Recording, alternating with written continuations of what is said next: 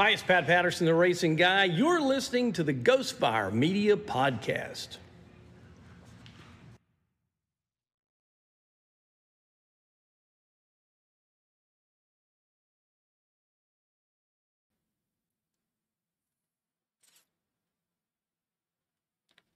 Oh, okay. Hold up. Hold up. Apparently, it- doesn't like it. Um, doesn't see the desktop video. Advanced properties. Yeah. Uh, yeah. Sorry, guys. Uh, w- welcome to Ghostfire Media Podcast. Uh, Randy Pepper just tried to introduce you, but uh, apparently, it's not seeing no audio from it whatsoever. Uh, You just don't. There you we go. don't want to hear us. Am I here? yeah, you're good now. Oh yeah, I see how it is. Yep. Get, get the best intro of his career and Yep. Yeah, cut exactly. it off. It's all gone. All right. So Take welcome seven. to the uh, Take seven. Welcome to the Ghostfire Media Podcast on this Friday night. It's a free for all Friday. That means you, the viewers out there, can submit questions to us tonight, and we will uh, bring you on. And you, uh, if we think your question is worthy enough, we will bring you on. If not, you're just gonna have to sit back there and watch the uh, good questions go about. So it's Randy Pepper back in the uh, the middle seat here, as they call it, and uh, with me once again it's Adam Wood. Adam, what is happening?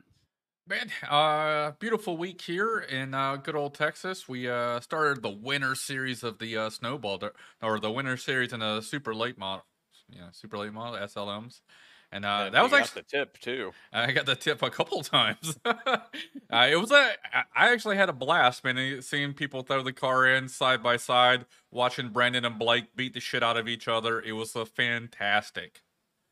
And that's the AOLL, right? Yeah, that's the AOL Correct. winter winter winter series on Wednesday nights. But uh, All right. yeah, it was a blast. But other than that, work life uh mediocre. Um, just uh trying to get by. 88 more days, and I'll be home in North Carolina. Woohoo, I'm not there counting or anything. No, not I that there's know. a countdown. I'm surprised there's not even a website for it. Uh, I have that on the phone. I don't want to put it out in personal, you know. and Josh Lassen up there. What is happening, Josh? How you been doing? We'll, we'll, we'll call it an interesting week. We'll leave it at that. But you know what? I'm happy to finally be hanging out with you guys again. Unfortunately, it's the last time for the year, but you know what? I'll see you guys out on track. Maybe when Randy Pepper gets his fancy new computer, he'll actually show up once in a while and hang out with us.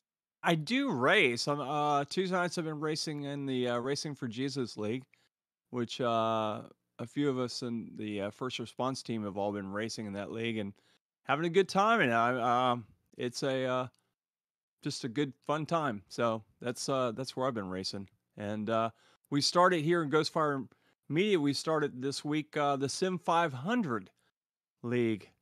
Me and uh, Nick Adams have taken the uh, the horns for that one, and uh, it was a great night, man. That's a good league, really good, some really good racers in that league, and uh, we had some some of the best racing we've had in a long time in that. Not as good as that l- last race I called with uh, Adam. Me and Adam did that uh, race with you, Josh and Blake. Yeah, the Oh, season the finale. race. finale, man, that was I.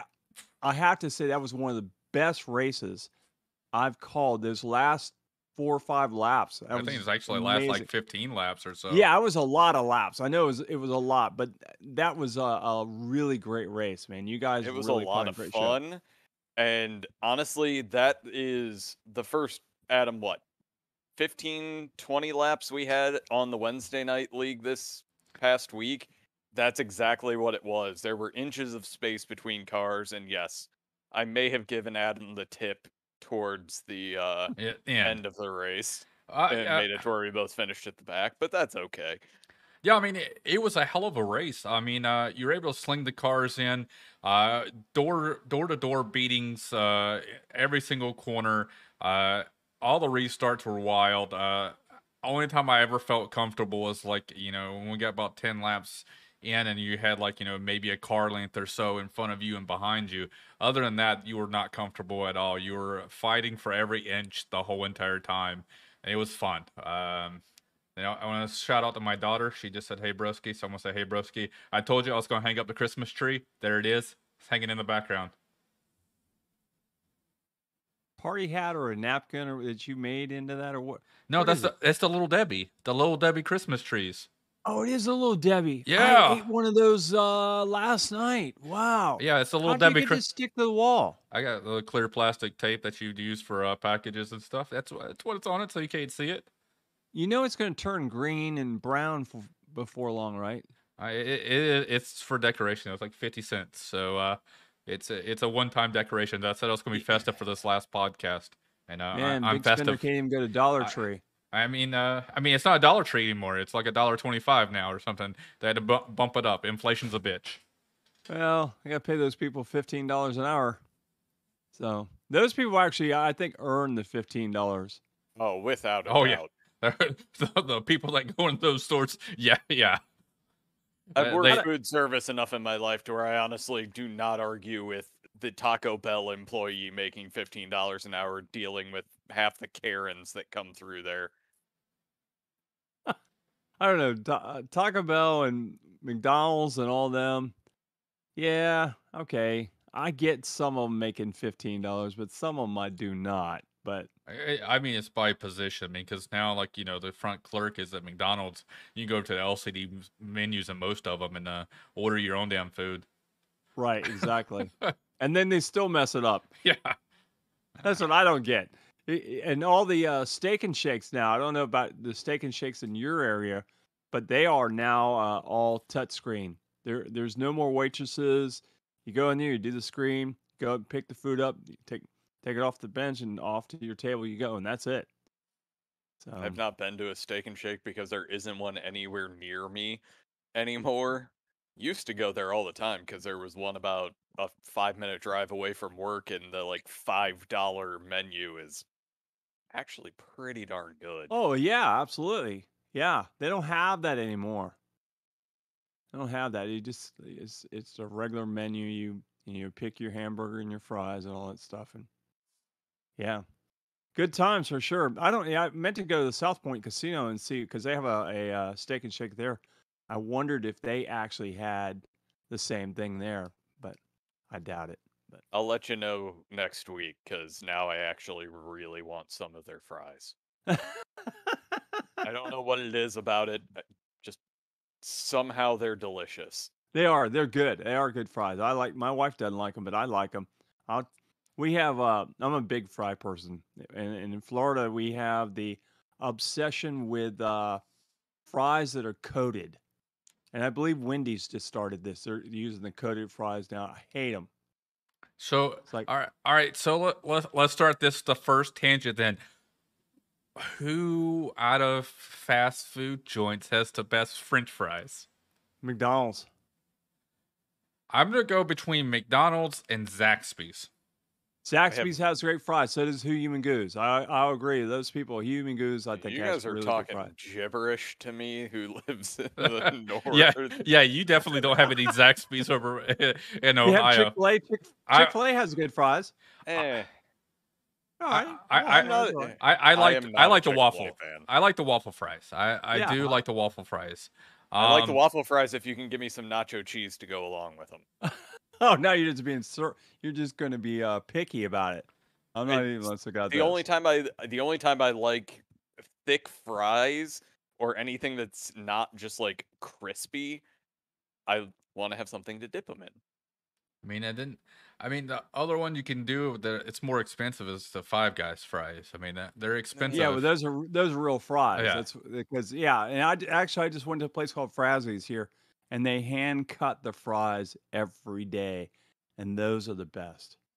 You know, I love the hand cut fries. yeah, so like Five Guys isn't really a fast food. It's like in between. I think it's It- like it's Yeah. fast food. i- it's in between ish. It's not It's like not a f- like there's I don't I don't know. There's only a few you know a few of their chains are fat drive-throughs. Uh, most of them are brick and mortar that I've been Yeah, through in gotta DC area and North Carolina too down lazy, here. It just have- took me I haven't 25 minutes to get my food the other day at Fast or uh, Five Guys, so I don't think that's very fast food. Yeah, I think it's like a cross. I think it's like you know it it it branches into like a not a restaurant, but it's not a fast food because it's not fast at all.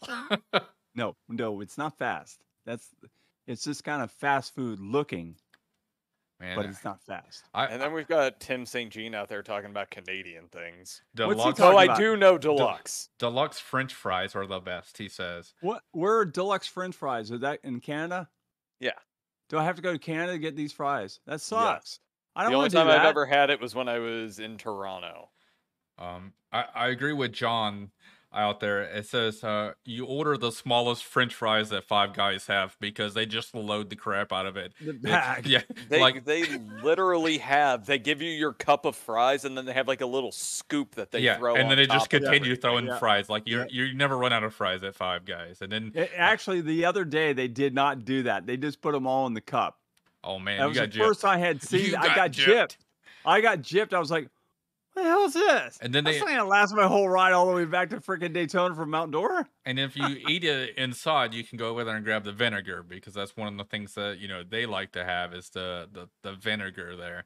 The first time I ever had the French fries with vinegar was uh, at uh, Boardwalk or something like that at Ocean City in Maryland. Like there's a there's a place called Thrashers that it just serves fries. That's their whole entire store is fries, and uh, I believe, and uh, that's the first time I ever had the little dipped it in vinegar because everybody's like you have to go see it, and uh, yeah, fun times. Well, there's a uh, place on the uh, Mardi Gras cruise ship that I'm going on in April that uh, they have just a fry stand. It's like they have these. Uh, they have put these little. Uh, they're like food trucks. They made their own like little area of food trucks on the ship, and one is just French fries. So I can't wait to do that. Yeah, I I- could live with that. I I want to I I might one day want to do the cruise ship thing, but my wife is anti cruise ship. Like uh, Why? uh she uh, she's like I got seasick just sitting in the port. She did some type of uh gig.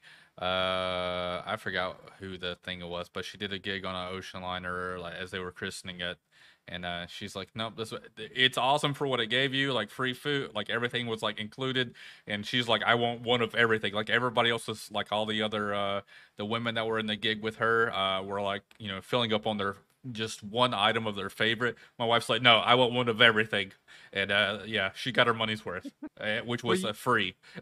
if she ever decides that she ever wants to go back out on one, let me know. Uh, my wife takes this uh, pill that she gets from the doctor, and she before she started taking these pills, she used to get sick as a dog. I mean, on an airplane, in the back seat of a car. Yeah, maybe anything. uh, send me a message on that because my wife, uh, she can't do roller coasters anymore. She can't do anything. She can do all that. She hate she hates it. Yeah, my wife can do all that because now she has this little magic pill that she, some guy came in, came into her bank and said, "Yeah, you need to try this." She tried it, and Changed her life. Yeah, it changed her life. Now, you know, she's like, all right, we're going April on the cruise, right? I'm like, yeah, we're going great. We're going April. Yeah, we're going cruising.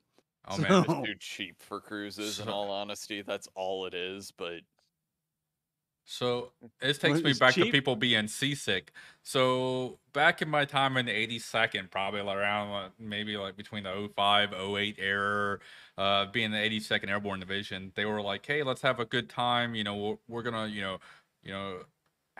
Go out deep sea fishing, kind of get away from the unit. You know, it was a uh, chaplain event, so the chaplain's like, "Hey, you want to do this? Come out. We'll go deep sea fishing off the uh, the shores of North Carolina and the Outer Banks. And we're like, hell yeah. We get out there. The chaplain's seasick the whole entire time because we were supposed to have, you know, or, you know, he was supposed to give out lessons and make it, you know, kind of church related and, uh, you know, uh, do that. Nope. The whole entire time this dude was seasick. So we just fished the whole entire time. that's all that matters. Yeah. is- It's the Ian only time you can get me on a boat The is if you're gonna have me go fishing. And I don't even really like fishing. I just it's an excuse to sit there in silence, drink beer, and do nothing. Yep. what like, do you think you do on a cruise ship? There's Well, so I many know, people. but it's more just I'm too cheap. Uh, You c dude. I get these things every day in my email from Because you're the awesome dude, man. You're the rat No, man. no, no, no. no. Anybody can get these deals. You just have to sign up for. Uh, go. Um, oh, is it cruiseship.com or something? Uh, let me let me find out. I find out. So before, but I get these things every day from these people, and they have all these crazy shipmate.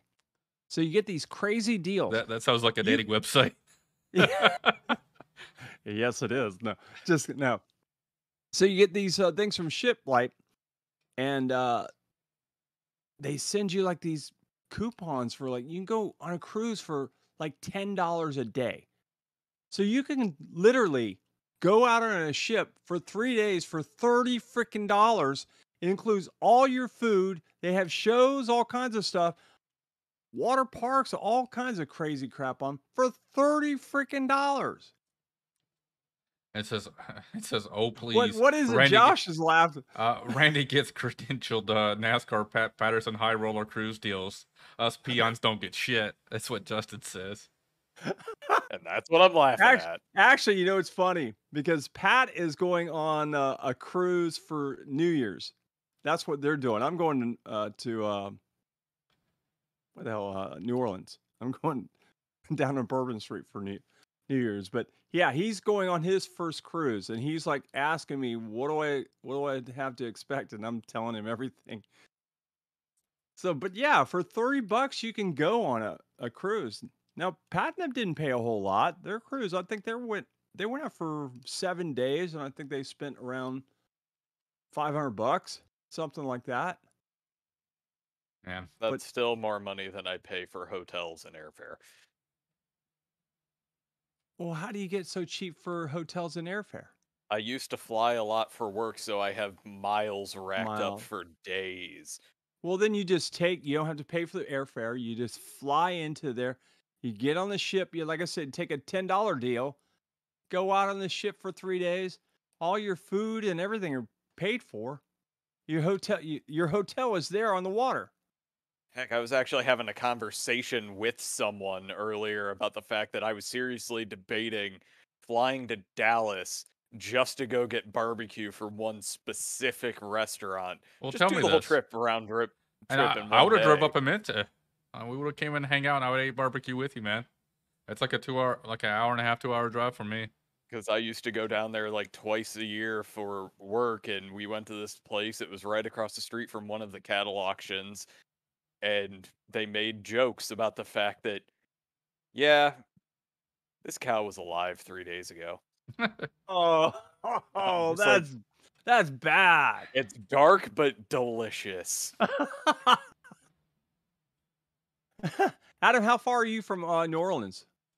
Uh, quite a bit. Uh, co- Oh. about eight I was hours or say that's so. a day's Okay. I was- Yeah, so we- you we- get Yeah, you we got the same amount I do. About a, I'm about eight hours from New Orleans. Yeah, we left uh, when we came across country with the family in July, June ish. Yeah, we went to New Orleans. Uh, we went to Georgia and hung out with some family there, and then drove from Georgia to New Orleans. Stayed there the night, and then uh, drove from New Orleans to uh, down here where I'm at now. So yeah, it's about an eight. Does it smell so as bad as everybody says it does? Oh, it's terrible, man. Yeah, and I, I'm off season. I went off season too. Like nobody goes to there in June because it's hot and muggy. So uh, yeah, you're gonna be going there. Maybe maybe you know the hot mugginess is over with, and hopefully the smell kind of goes down. Kind of like if you go to New York during the the you know warmer times, it smells terrible. New York in the winter is the best time because no one's walking, and it doesn't smell as bad. Okay, I'll have to and Central remember that. Park in a blizzard is actually kind of nice. I know that because I walked across it one time. I would D- and you survived. Yeah. I think I went there. I think I went like uh, June or July. I think because uh, when the the wife was on America's Got Talent during that time frame, I just took the train up to uh, up there and got to see her perform at Radio City Music Hall. Wait, we didn't know about this.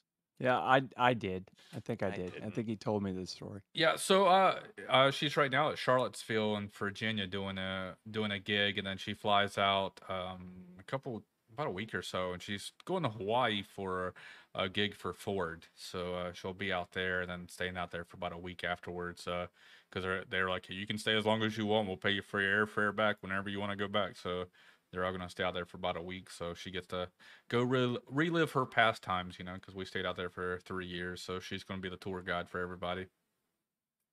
That's cool. You know, it's you know, you talk about I live a life. How about that one, Josh? His wife has got the life. I know. I, I'm Uh, aware. that- tho- those are She's those a are sparse.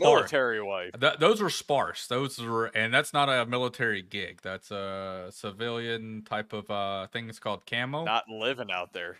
And uh, military sent me there. Um, I, I, I re so in the army you re-enlist every so often. So whenever your enlistment's up, you either get out or you re-enlist to stay in. So while I was deployed in Iraq, I raised my right hand and said, "Hey, sure, I'll continue on for another six years, and sure, I'll you know I'll take this assignment to Hawaii.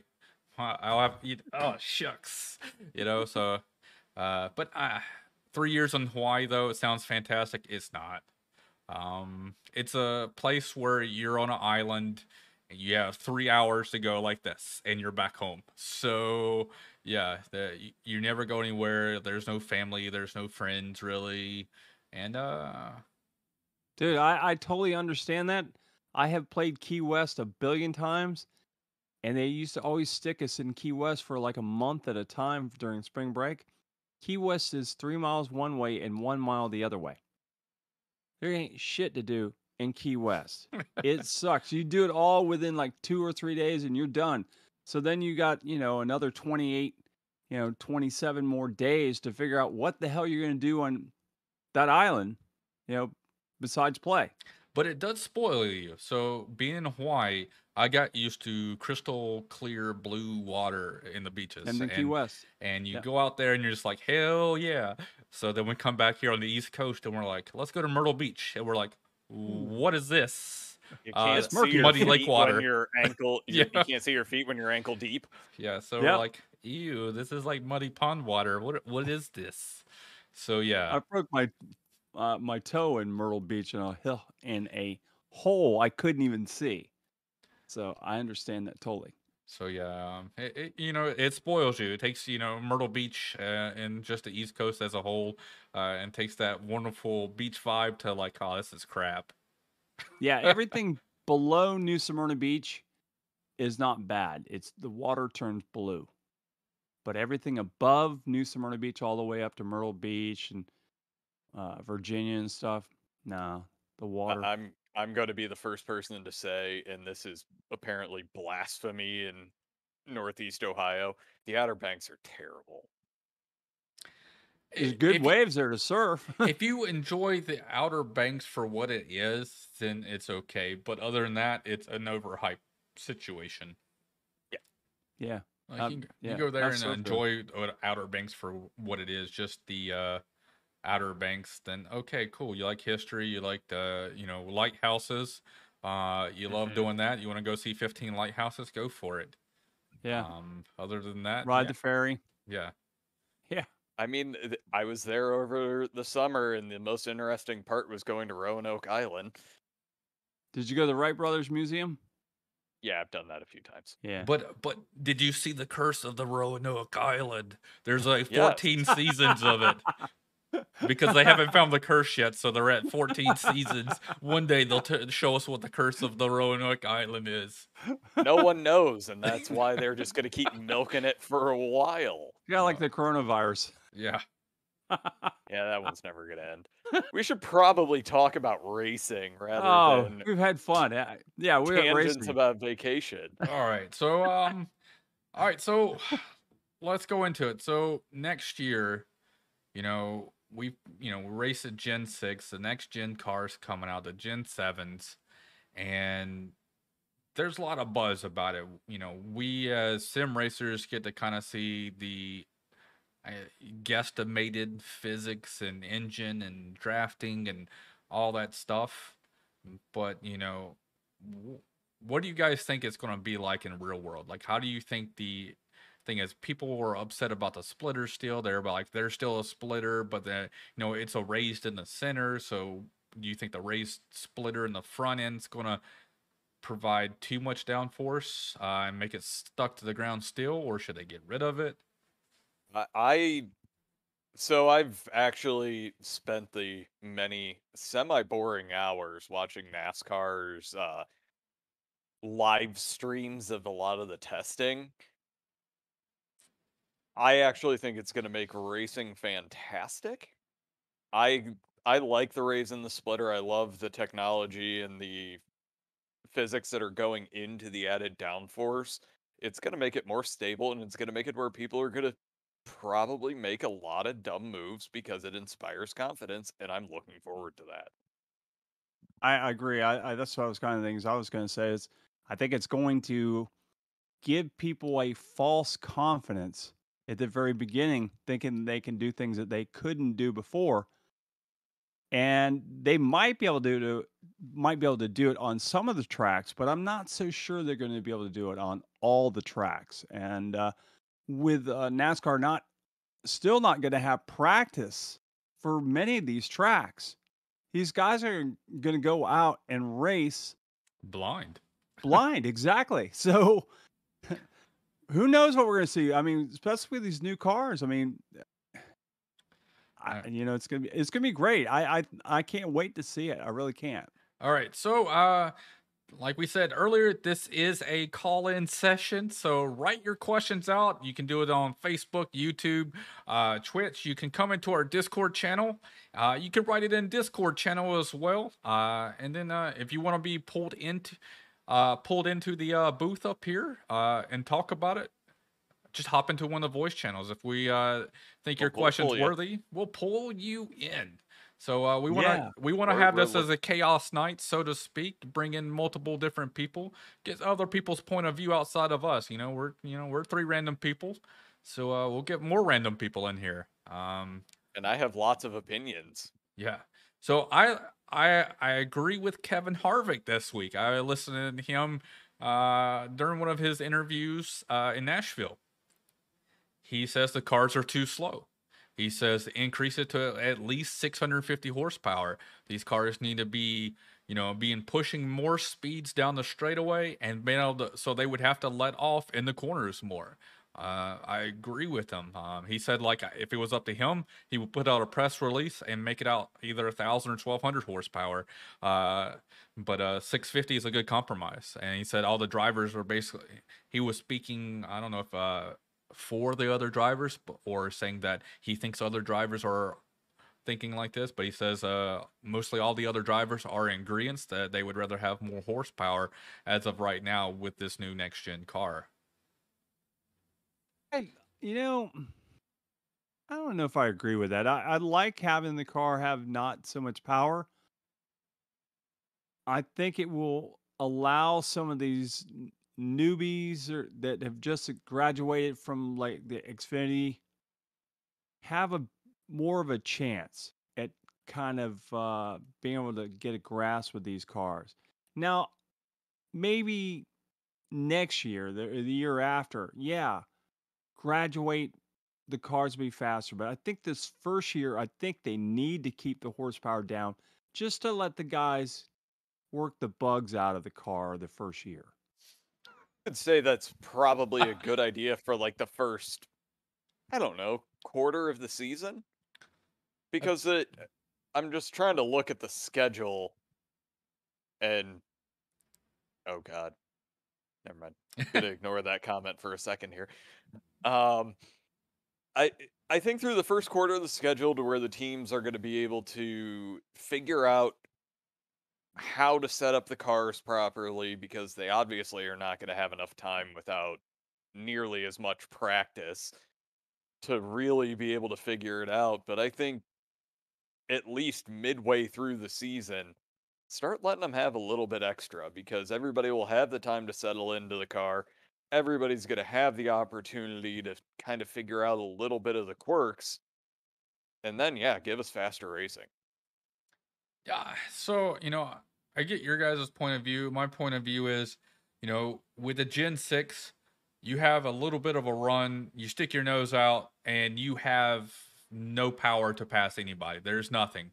Like, you can't really do anything. So, having that extra power and the boost with the way they these cars are drafting, uh, at least the way in iRacing, the way they're able to do it, you know, being able to go out and muscle your way in with horsepower, I think it's going to be a good key with these new next gen cars because they're so planted that you know th- their car's not going to become too unstable uh, aerodynamically whenever they hit the gas for the extra power.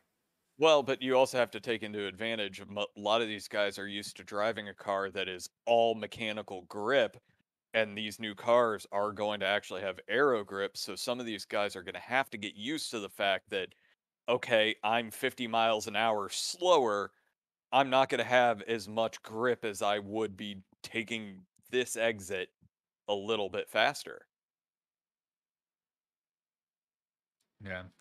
And uh the, the talk to Justin, I mean, you know, every so often somebody gets something right. And Kevin Harvick, you know, I, I agree with him on this. I, I agree that these guys need to have a little bit more power uh than what it is. Uh, uh take that with what you want, but I, I, I agree with him on that.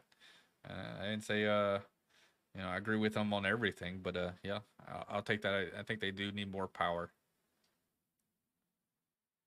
Like I said, I I I, I think not at, at first. I think they're still got to fail these cars out. I don't think they can just go out there. And this is when we start. We're talking the real life NASCAR Oh, stuff. I I- you know I I wish I wish I could just. uh It's eight thirty. That means Pat is eating the the chicken shack right now. So I'm not gonna call him. He's got on schedule. Yeah, but yeah, every Friday night is the chicken shack for fish fry, guys. whatever. You got to have your routines. But, but no, it, I, I, the biggest thing that I'm looking forward to is, and it's the same thing in sim racing as it is in actual NASCAR. It's a level playing field. Your true racing experience this next year is going to be what's going to get you to the front of the pack, not I've put 800 hours in this car. Yeah. And you know, I'm hoping it kind of brings the racing that the Xfinity series has. The Xfinity series I think has some really good racing and I think that I'm, or I'm hoping that they kind of translate, you know, uh that type of uh mechanical power, uh, the way they those cars draft, the way they have the you know, they're able to drive those cars uh cuz they're a little bit more exciting to see most races. They're also slower. yeah. So that's why that's why I'm kind of saying I kind of like having that slower, especially with these guys coming out of Xfinity and going into the Cup. They might actually have a chance of actually doing something, you know, you know, more than they would prior. You know, especially this first year. I mean, I, I'd love to see somebody like BJ McLeod actually have a chance, you know, instead of you know being a back marker every week. Well, and then you also have to factor in that basically everybody is driving the exact same car because they aren't building the chassis themselves. It's coming prefab. It's no longer a constructor series. It's a customer series. It's going to be Right. coming down to the composite bodies of uh, manipulating that now, so to speak. And they still got everybody's got to stay within the the specs and all that stuff. But yeah, you know, if you're not cheating, you're not trying. So Right. I mean, they're, they're, still running they're, the they're same motors ways. they ran last year. That's one of the things. They're still running the same motors they ran last year and whatever. Just now we're you know they've got a five speed opposed to a four. And uh, I, I, I'm, I really like the new transmission that I got in there. I think the sequential is going to be uh, far superior for them, especially with this uh, road core course heavy dominance series compared to the past like five to ten years that they've only visited like one, maybe two a year. Now they're at what, four, say, you five, got- six. You got the Glen, and maybe they throw Indy out there too. And I don't, know, I don't think Now they, I don't think the Cup has really ever been to the Indy Road course. I mean, I don't know. oh no, Yeah, it that's was right. last That was year. Xfinity this past. Yeah. no, Didn't we have Cup? Xfinity only ran Yeah, Huh. just because I remember watching the Indy broadcast and them talking about the fact that yeah, there's rubber laid down, but it's Goodyear and these guys are using Firestones and it doesn't work the same way. And I'm just like, rubber's rubber. Yeah. You would They- think it would they work the throw- same. they have to throw shade at the other manufacturers. Yeah, I know. Both of them were headquartered he- in Akron, so I can't throw shade at either of them. Family worked at both of them. Really, they're both they're headquartered there, both of them. hmm I didn't know that. I, I could actually right now- in Spartanburg. well, okay, founded. We'll go with that. And both Okay. Goodyear is headquartered here. Firestone still has a massive presence here. But if I wanted, I actually saw recently that uh, Firestone, the founder's son's house that he was built, is actually for sale right now. Seventeen five billion. Yeah. Uh, actually, surprisingly, no. It's only about five hundred thousand. Well, that's not bad. because it's like in the it's in the city proper to where it's not like he's sitting on like 50 acres Hmm. He doesn't have fourteen different bedrooms and But if it's sitting, depending on what type of city, you know, uh, you can go, you can get a 500 square foot place in Chicago for 1.2 million. So, uh, oh yeah, yeah. That, but we're talking akron Akron. akron ohio But uh, no, uh, so you know what I I'm really digging is the wider tires that these guys they're, they're putting on it. It's like what three and a half, four inches wider. I mean that Yeah. that right there is going to be huge for grip uh, for these guys all the way around, no matter what track you're going to. Uh, getting off the corners on short tracks, road courses, uh, just in in general ovals. You're, i mean the whole thing the whole new setup is going to make it to where i haven't run charlotte in the sim and as much as everyone wants to claim that it's basically the same thing as what we should expect i don't believe them but i've run we ran kansas as a group what like two three weeks after they released it in yeah. iRacing, and yeah, it was basically a super speedway yeah, it was awesome. except It if you fun. weren't in track traffic but that was the only time you had to lift and it was barely a lift and it's a product of wider tires actual downforce and again i think it all goes back to it's going to make the racing fantastic this year I mean, it, you know, AOL, you know, we go out there in the Cup Series, the current Gen sixes, and you know, we go to like Michigan. So we did a we did a test at our practice or fun race at Michigan. Normal Gen six, you know, you have maybe five leaders total the whole entire race. Uh, and, and it's usually, you know, the same people bounding back and forth basically. So, uh, but in our AOL fun race, I think we had 22, 23 different leaders for a 50 pretty something sure lap just race. about everybody ended up having a turn at the front of that I mean, Yeah, I actually led, which was amazing. So I mean, oh stop selling yourself short Randy. mean, the new dude, computer I- will I'll fix t- that I tell you what, I remember uh, that was the most amazing thing is we were going on the back straightaway and I'm on the inside like following somebody and you could get the massive run because Randy flew by me doing probably 10 15 miles an hour faster than me because he got a hell of a run on the outside and was able to do it uh, coming off of turn uh, two going on the back straightaway. I was just like, you know, this this is going to make exciting racing if it can translate into the actual uh, uh, NASCAR production next year. Yeah, I, I would like.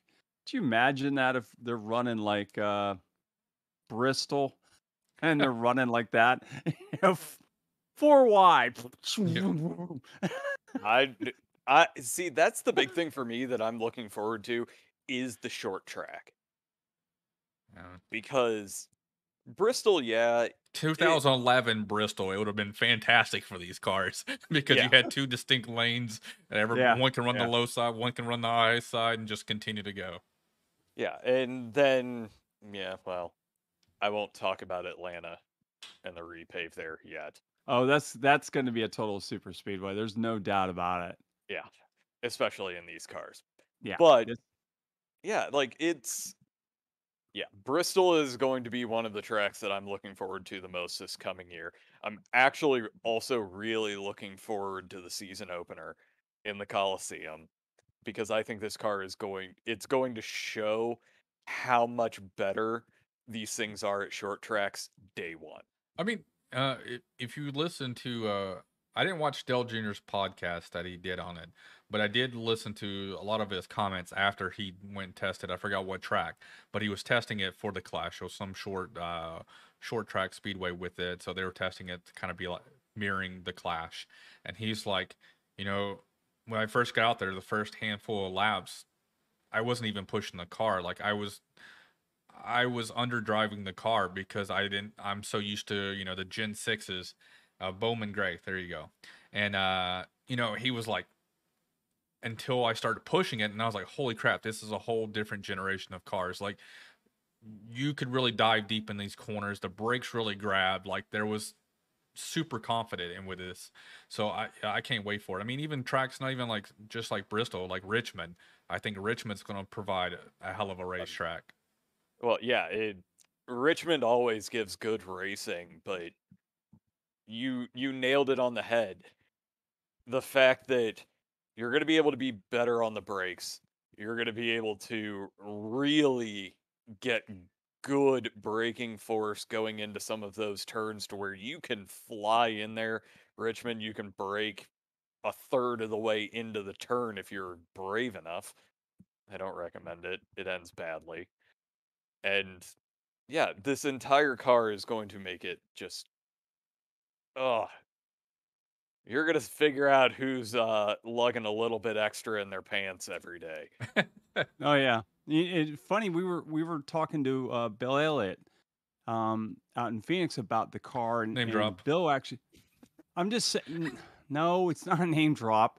It, I'm just talking. We were talking to him about it, and he, he actually said, "I wish I was racing next year because I would love to be racing this car with these guys because I think I might actually have a chance." So so talking about Bill Elliott, did you talk to him about the Tony Stewart League to see how he liked uh, running uh, Uh, those cars? He did like those cars. Uh, he was not sure that he was going to come back next year. That's one thing he we did talk to him about. So I was kind of shocked enjoyed at that. I, I he loved it. enjoyed He said he league. loved it. Yeah, even Chase said he liked racing it. Chase said he would like to run some more races with it. I got to see my boy Helio uh, running in a stock car, and the fact that I got to watch those guys run dirt, watching Indy guys in a Yeah. dirt race, was one of my favorite things to watch. But even then, like, oh, I want those in the Sims so badly. I, I I think that you know Mm. I think they still it's still a work in progress both on terms of the on track of how to do everything and uh, how to actually broadcast and coverage to make it a mainstream type of uh, You mean delivery. Danica wasn't enough? I think I could have done a better job than Danica. Sorry, uh, I know I'm not I'm not hundred percent the best, but uh, yeah, yeah, no, You Nah. to hear something funny? We were, when we were in Phoenix, so we're in this area where with the uh, the driver's owner's lock, and we're sitting there. So we're cruising along, and he Danica comes walking along, and so I'm looking at Danica. Well, while I'm looking at Danica, Pat and everybody else is sitting there talking to Jeff Gordon. I didn't even see freaking Jeff Gordon. All I saw was Danica. You're looking at five foot one Danica Patrick over there. I'm like, you want to compare hair notes? Who's got the best hair? Yeah, well, she was walking right next to me. I mean, she was right next to me. I just, you know, I was like, oh, there, hey, how you doing, Danica? And, and, and like, my favorite driver's sitting there talking to Pat, and I didn't even know it. Thanks, Pan. Nick would be yelling at you right now if Would he you was be- here. Would would you have been all Oh, fanboyish, or you? you I know, will. you're- No, no. I've talked. To, I've talked to Jeff several times, but no. But i- it's still. I always. Jeff now, you know, you guys see him on TV. He doesn't Mhm. look like Jeff anymore. He's all gray and he looks old. Everybody gets old except for you, apparently. I, th- I think he. I think he. You know, once he left the broadcasting booth, I think you know the second half of the season, he kind of just like, you know, let the gray happen. So yeah, he I did. think while he, I think while he was in the booth, he was like, you know, I'm gonna still try to look young and, uh, you know, with it. And now he's like, I'm the owner, stressed out, gray haired. Here we come. A- a- and that's what he looks like too. Yeah, but yeah, so, you know, talking about these these cars and stuff, and talking about some of the people like, um, that was one of the cool things in Phoenix. I actually got to talk to quite a few people, and we were talking about these cars, and like uh, Lee Spencer, Reid Spencer, all the I don't know if you know who those guys or guy and girls are, uh, the husband and wife. They um were pretty optimistic as we are about that car. They were like really, you know, hoping this car lives up to all the hype.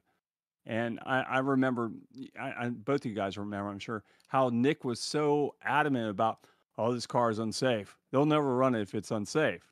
You remember that? Do Yeah. you guys remember that? oh, I very Yeah. much remember that. yeah. And I, you know, I asked Lee, who Lee, Lee really, she's right in the middle of all that stuff. I mean, she she knows about everything. I said, "Are there really any safety issues?" She goes, "No, not really. They're not worried about that.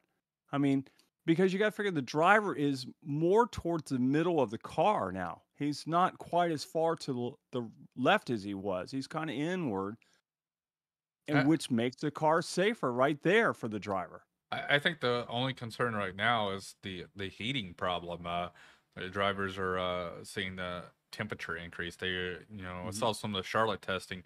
They had like a cutout in the front windshield for it. You know, they're trying to figure out how, ways to pump more air into the cabin. So I, I think that's kind of where you know, not really. A, it is a safety, but it's not an incident safety. It's more of just a driver's safety of trying to keep the driver in decent cool temperatures. I mean, they're not going to get AC And that may or be anything, because but it's so far over. yeah. Yeah, they compared don't to have. before.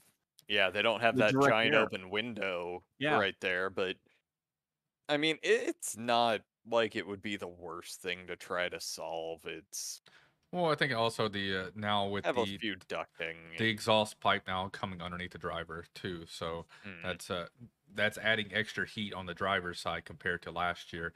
You know, only having the you know coming out the passenger side. Yeah, that's true. But Well, I if that's the thing we got to worry about, but well, I mean, I like the Go for it. different th- different approaches. I mean, you know, they threw the hail mary, you know, mid two thousands when they threw the fucking gigantic wings in the back up. I'm trying to emulate Fast and the Furious. You know, Let, let's try the gigantic deck lids uh, wings and stuff. You know, see what that would bring. You know, so I mean, I, a yeah. point, but just didn't work. yeah. what do you think? There's any chance that this car ends up like that car, No, I or does it work? I, I don't I think there's going to be changes, but I don't think it's going to be drastic. I mean, uh, you know, just like every year, they've always tried stuff at the All Star races and other other type of races like that, where they try to like, hey, let's try a different spoiler height, let's try you know different opening d- areas, you know, too much cooling, too little cooling, so they're you know they're going to play with different specs like that. But you know, I don't I don't see the body really changing too much. I, I don't see the frame changing much. I think that the core principles will stay the same to where it's going to be the modular framed, where it's basically three pieces that just get bolted together. Too much money has been put into that. Do I think that the aero will probably change? Yeah. I I have a feeling that they're going to realize that maybe they did go a little overboard with it as much as I love the idea.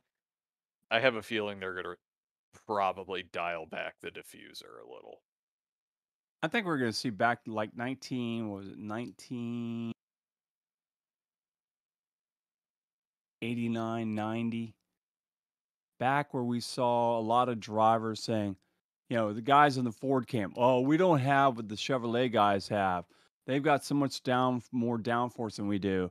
We've got to even this up. Oh, and then you know you had Dodge back then, and Dodge, oh, they, they've got the advantage over us, and because of this and that. A- And I think you're going to see some of that again. All right. So uh, speaking of that, you know, uh, Steve, I think was it Steve Phelps. Uh, he during the Phoenix week, he kind of hinted at a fourth manufacturer, and the only person that he brought up was Dodge. Yeah, we've yeah they've talked about that, but also uh, the Godfather yesterday actually hinted at uh, possibly having maybe Honda, maybe even BMW. Yeah. I so- I would see I would see a foreign manufacturer joining before we would see Dodge. In all I mean, Do- honesty, Dodge is a foreign manuf- owned by foreign people now. I mean, they're not a, a North American company now. I forgot who the new new owner or Stal Stalus some li- Stalus. Yeah, it's some, it's a German company. Yeah, they were. I forgot who the ones before it, but uh, now it's Well, before or it was something. Mercedes Benz. Yeah, it was like and, yeah, it's like Yeah, it was Daimler. for- Yeah. But- Toyota, Toyotas are foreign, but they're I think one of the most American-made cars now. I I could so see speak. someone. I think Dodge right now would make sense for them from a marketing perspective. I just don't think that they would put the money behind it. I think honestly, I think the most logical would be Volkswagen. Volkswagen. What? Why? I'm thinking of it less from the aspect of like racing and everything, but more from the marketing side, which is why Toyota's in there and they run the cars that they do. Let's not talk about Xfinity because I still think that that looks nothing like a Supra, but sounds like one. I mean, the, the front nose looks like a Super, but none of the cars have body lines like their actual cars. The Yeah. side, the sides, and the rear end of the Camaro and the Mustang don't look like a Camaro and a Mustang. They're Mhm. they're flat body lines. Uh, they don't have at least the you know current gen Cup cars. They at least they have some type of body lines on the sides to kind of give them character. The Xfinity cars on the sides uh, have zero character whatsoever. The front end's the only thing that really kind of distinguishes them. But I think from a purely marketing standpoint, Volkswagen would make the bet the bet most sense if it was a European. And then honestly, Nissan, if we were to go Japanese. I don't, so I don't see Nissan coming in. I, I see No, I don't Uh, either. I see did one time. BMW. Maybe I mean Audi's part of VW. I mean, uh, you know, Audi's owned by VW. Yeah, I was going to so- Audi, Porsche. They're all the same company. Yeah, so I could see, you know, I could see Audi coming in, not and try to not push the premium line. VW. Like you Yeah, might have, you might have like Audi in the uh, Cup series and VW in the uh, Xfinity series or something to that effect. Yeah, And I nobody wants that. to, nobody wants a Ridgeline in the truck, so uh, that that won't happen.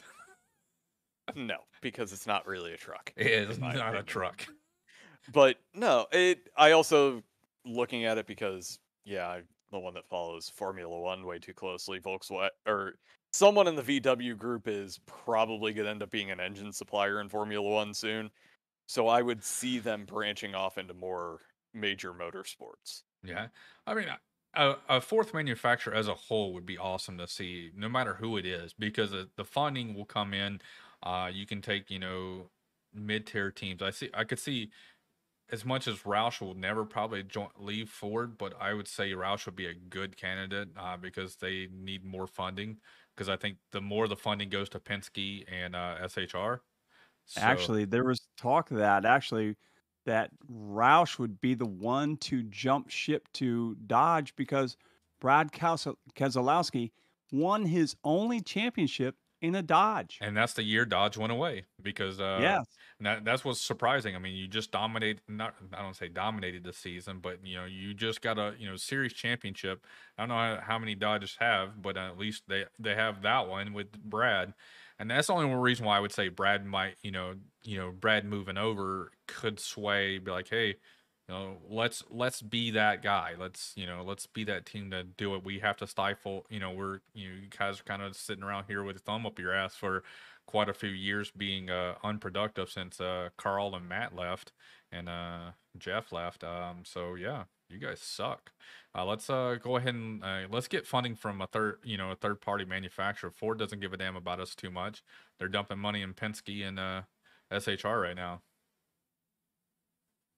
Yeah, I mean RFK. I mean, I I could see it. I definitely could see it. I think that would be a good move for them to go ahead and move to Dodge or or whoever. But Dodge, like I say, is uh, like they've been talking about. Dodge is probably the more than likely component to come into NASCAR out of all those people. Although I would love to see, like like Josh said, I would love to see somebody from a foreign make come in, whether it be Volkswagen, Audi. Um, Because I mean, they're big in other just series. somebody. Well, yeah, they aren't. They don't really have any racing presence in the U.S. No, they don't. where the name, the foreign name in Indy is Honda. You have, yeah, they have some stuff in IMSA, but not really. And IMSA's slowly gaining some traction in broadcasting and viewership, but still not many people want to sit and watch three hours worth of a race unless it's got massive wrecks in the middle of it too. Yeah, I, I could That's see uh, twelve hours. Justin saying SHR could be a good candidate because I mean the only really good driver they have right now on tap that or, or that's actually done anything really has been Harvick. But I mean they have potential in their their camp for good drivers, but were they just giving Harvick the better equipment and saying so long to you know the rest of the other three teammates. Oh yeah, put your money behind the horse that can win. So they think, but uh, you know, Oh. Har- Harvick uh went way down. I mean, S- SHR as a whole went down. Uh, They they weren't much of anything this year at all. I think. I mean, f- I mean, without without Penske's couple wins, I mean, Ford was you know lackluster in 2021. Yeah, absolutely. They they weren't much of anything. What do you guys think of uh losing Chip Ganassi, Ganassi this year, and going to have That was a Trackhouse shock. taking over That, that wa- that was a kind of Yeah. a shocker right there. You know, surprise uh, I'm move. not. I, I'm not all that surprised from. Yeah, I follow way too many racing series, Yeah, but I was going to say but- you probably know more about that than we do. But the success that they've had in IMSA, it makes sense for them to shift their focus to where they're winning and can really broadcast the name. I mean, and uh, with, I mean, like Chip said, with a offer that he couldn't refuse, he couldn't refuse. So uh, he's like, well, I'm not really having that success, and I don't know what these new cars are going to be like. Alrighty, let's do this. Let's get out. Here you go, Pitbull. Here's the keys. Have fun. No, so you know what really uh, throws a wrench into it is that whole DC Solar incident. Like, you know, they're now coming after uh, Chip Ganassi. Like, will they will they still go after Chip Ganassi after since he sold everything, or will they go after Trackhouse now to get all their funding back? Because even though DC Solar was a scam or something like that, uh, behind the scenes uh, uh, stuff, now they're coming after him for the sponsorship money that they prepaid into it before they didn't get any representation. Uh, how you can go after somebody that doesn't have a uh, charter anymore. I mean, they're not part of NASCAR. I don't see how they can. I- after If the contract was signed by a principal, they're the person responsible for it, and he obviously got a payday out of it, so he has the money that he could throw back at him. Yeah, I mean, give them back their money and say, okay, here you go, guys. See you later. I just uh, earned a bunch of billions of dollars for uh, selling my uh, my team to Mr. Worldwide.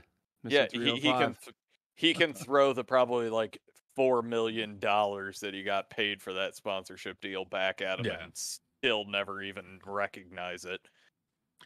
But uh, no, I mean, I I'm looking forward to you know having uh the watermelon man over there at Trackhouse to see what he can do. Um, I'm looking forward to see what Kurt Busch can do. I mean, uh, will will he get you know premier stuff over Bubba and uh or will you know how will that shape up? You know he's aligning now with toyota and uh underneath that semi uh joe gibbs racing equipment ish uh how is that gonna gonna work with uh this new team? I can't imagine that that Kurt doesn't get the better equipment because no matter how much you know, how much older he gets, he's still going to be a better driver than Bubba. Bubba's a good driver, but he's not Kurt Busch. At least in He my has eyes, a he has a win, technically. yeah yeah yeah technically uh but uh, you know and will this new car equalize everything you know will this uh play in the hands of the talents of other people like That's what I Bubba said. and uh Rick Ware Racing and Cole know, Custer. yeah Cole Custer I mean you know all these cars I mean even though uh Suarez I mean they were dominant in Xfinity series but now they moved in the Cup series and they aren't worth a damn like Christopher Bell uh, he's got a couple wins but I mean he was like the man to fucking beat and uh uh Xfinity series He's actually ran good in a couple of these races though this year. I mean, he has, but he's not dominant. Like, so in Xfinity series, I mean, the dude was going out there killing him like he's Ty Gibbs, because Ty Gibbs has been uh, slaying everything he's been thrown at right now. Uh, every race they did, I'm looking forward to seeing what the kid can do in the running full time Xfinity next year. He'll probably do pretty well, I would imagine. Yeah, but uh, you know, I, I just want to see, you know, how well will you know these drivers that excelled in Xfinity, but then when they moved up to the Cup Series, just had a luck, lackluster career. I mean, like Suarez is like one of the biggest ones. You know, he uh, got with a big name talent of Joe Gibbs Racing and didn't do anything, and then moved over to SHR when SHR was hot and still didn't do anything. So. Mm-mm. I mean, he actually had a decent year for his first year at Trackhouse. I'll give him that. Like, yeah, I mean, you- Justin Anderson said he surprised him, and that's the same thing with me. He surprised the heck out of me at a lot of tracks that I did not expect him to do very good at. And it wasn't just, you know, most of the time you see a lot of those guys like that, they're great in a super speedway. But there were other tracks that he actually ran pretty well at uh, that he wasn't expected to run well at. So we'll see. You know, next year is going to be a wide open slate of uh, things for us to watch It- for sure. It, it's it's gonna be crazy, and yeah, I, I'm gonna My call it that the Daytona be- 500 is probably gonna be the most watched NASCAR race in probably a decade. Uh, I don't know about that. Uh, No, d- I, the I can't brand go new, that far. I I don't know any other race that you know any other Daytona 500 or any other NASCAR race that would draw in as much speculation as a new current car like this than other ones. I mean, nobody cared when Austin Dillon swapped over to the number three and somehow miraculously got the pole. when Danica Patrick won the pole for the oh, Daytona. Oh yeah, then 500. da- Danica Patrick's you know her first race e- out everybody miraculously, watched, miraculously everybody got the watched. pole. yeah. everybody watched it. And let's I'm bring the number. with- Let's bring I'm the number go three with back. phrasing on that one though. But Um, okay, Did she? Is Anyway. it phrasing though? Hey, I I wish I could say something, but I I can't. So I'm I'm not gonna go there. I, I don't want to get myself are- in trouble. Are you I'm trying? I'm To, are say you trying to tell us that uh, NASCAR is? WWE? you're I'm not that going- it's I'm- scripted. I'm no, no. NASCAR Are you saying that some people may have a little bit of itchy trigger fingers with the timers when they are uh, going through on their qualifying laps? No, it, it has nothing. No, and it's not. I can't say. Uh, you can't. You can. Nobody watches No, I can't. I No- can't. No, nobody watches something I us. swore. I've swore to it. I'm not going to say anything about it. We do not want to. We not don't want to make it to where Randy can't get pit access anymore.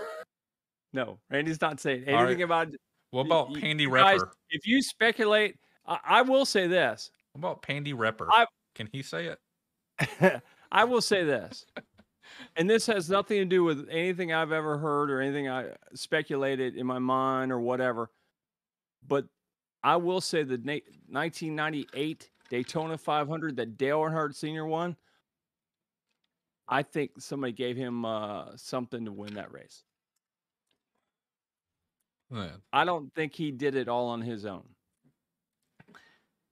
You- and y'all you- you- are and you- argue me about let, but let I- me ask this question: Are you talking that maybe the car was passing uh, inspections when it shouldn't have, kind of things? Or um, was it the Or- uh, or something- scripted with the driver's aspect of in race?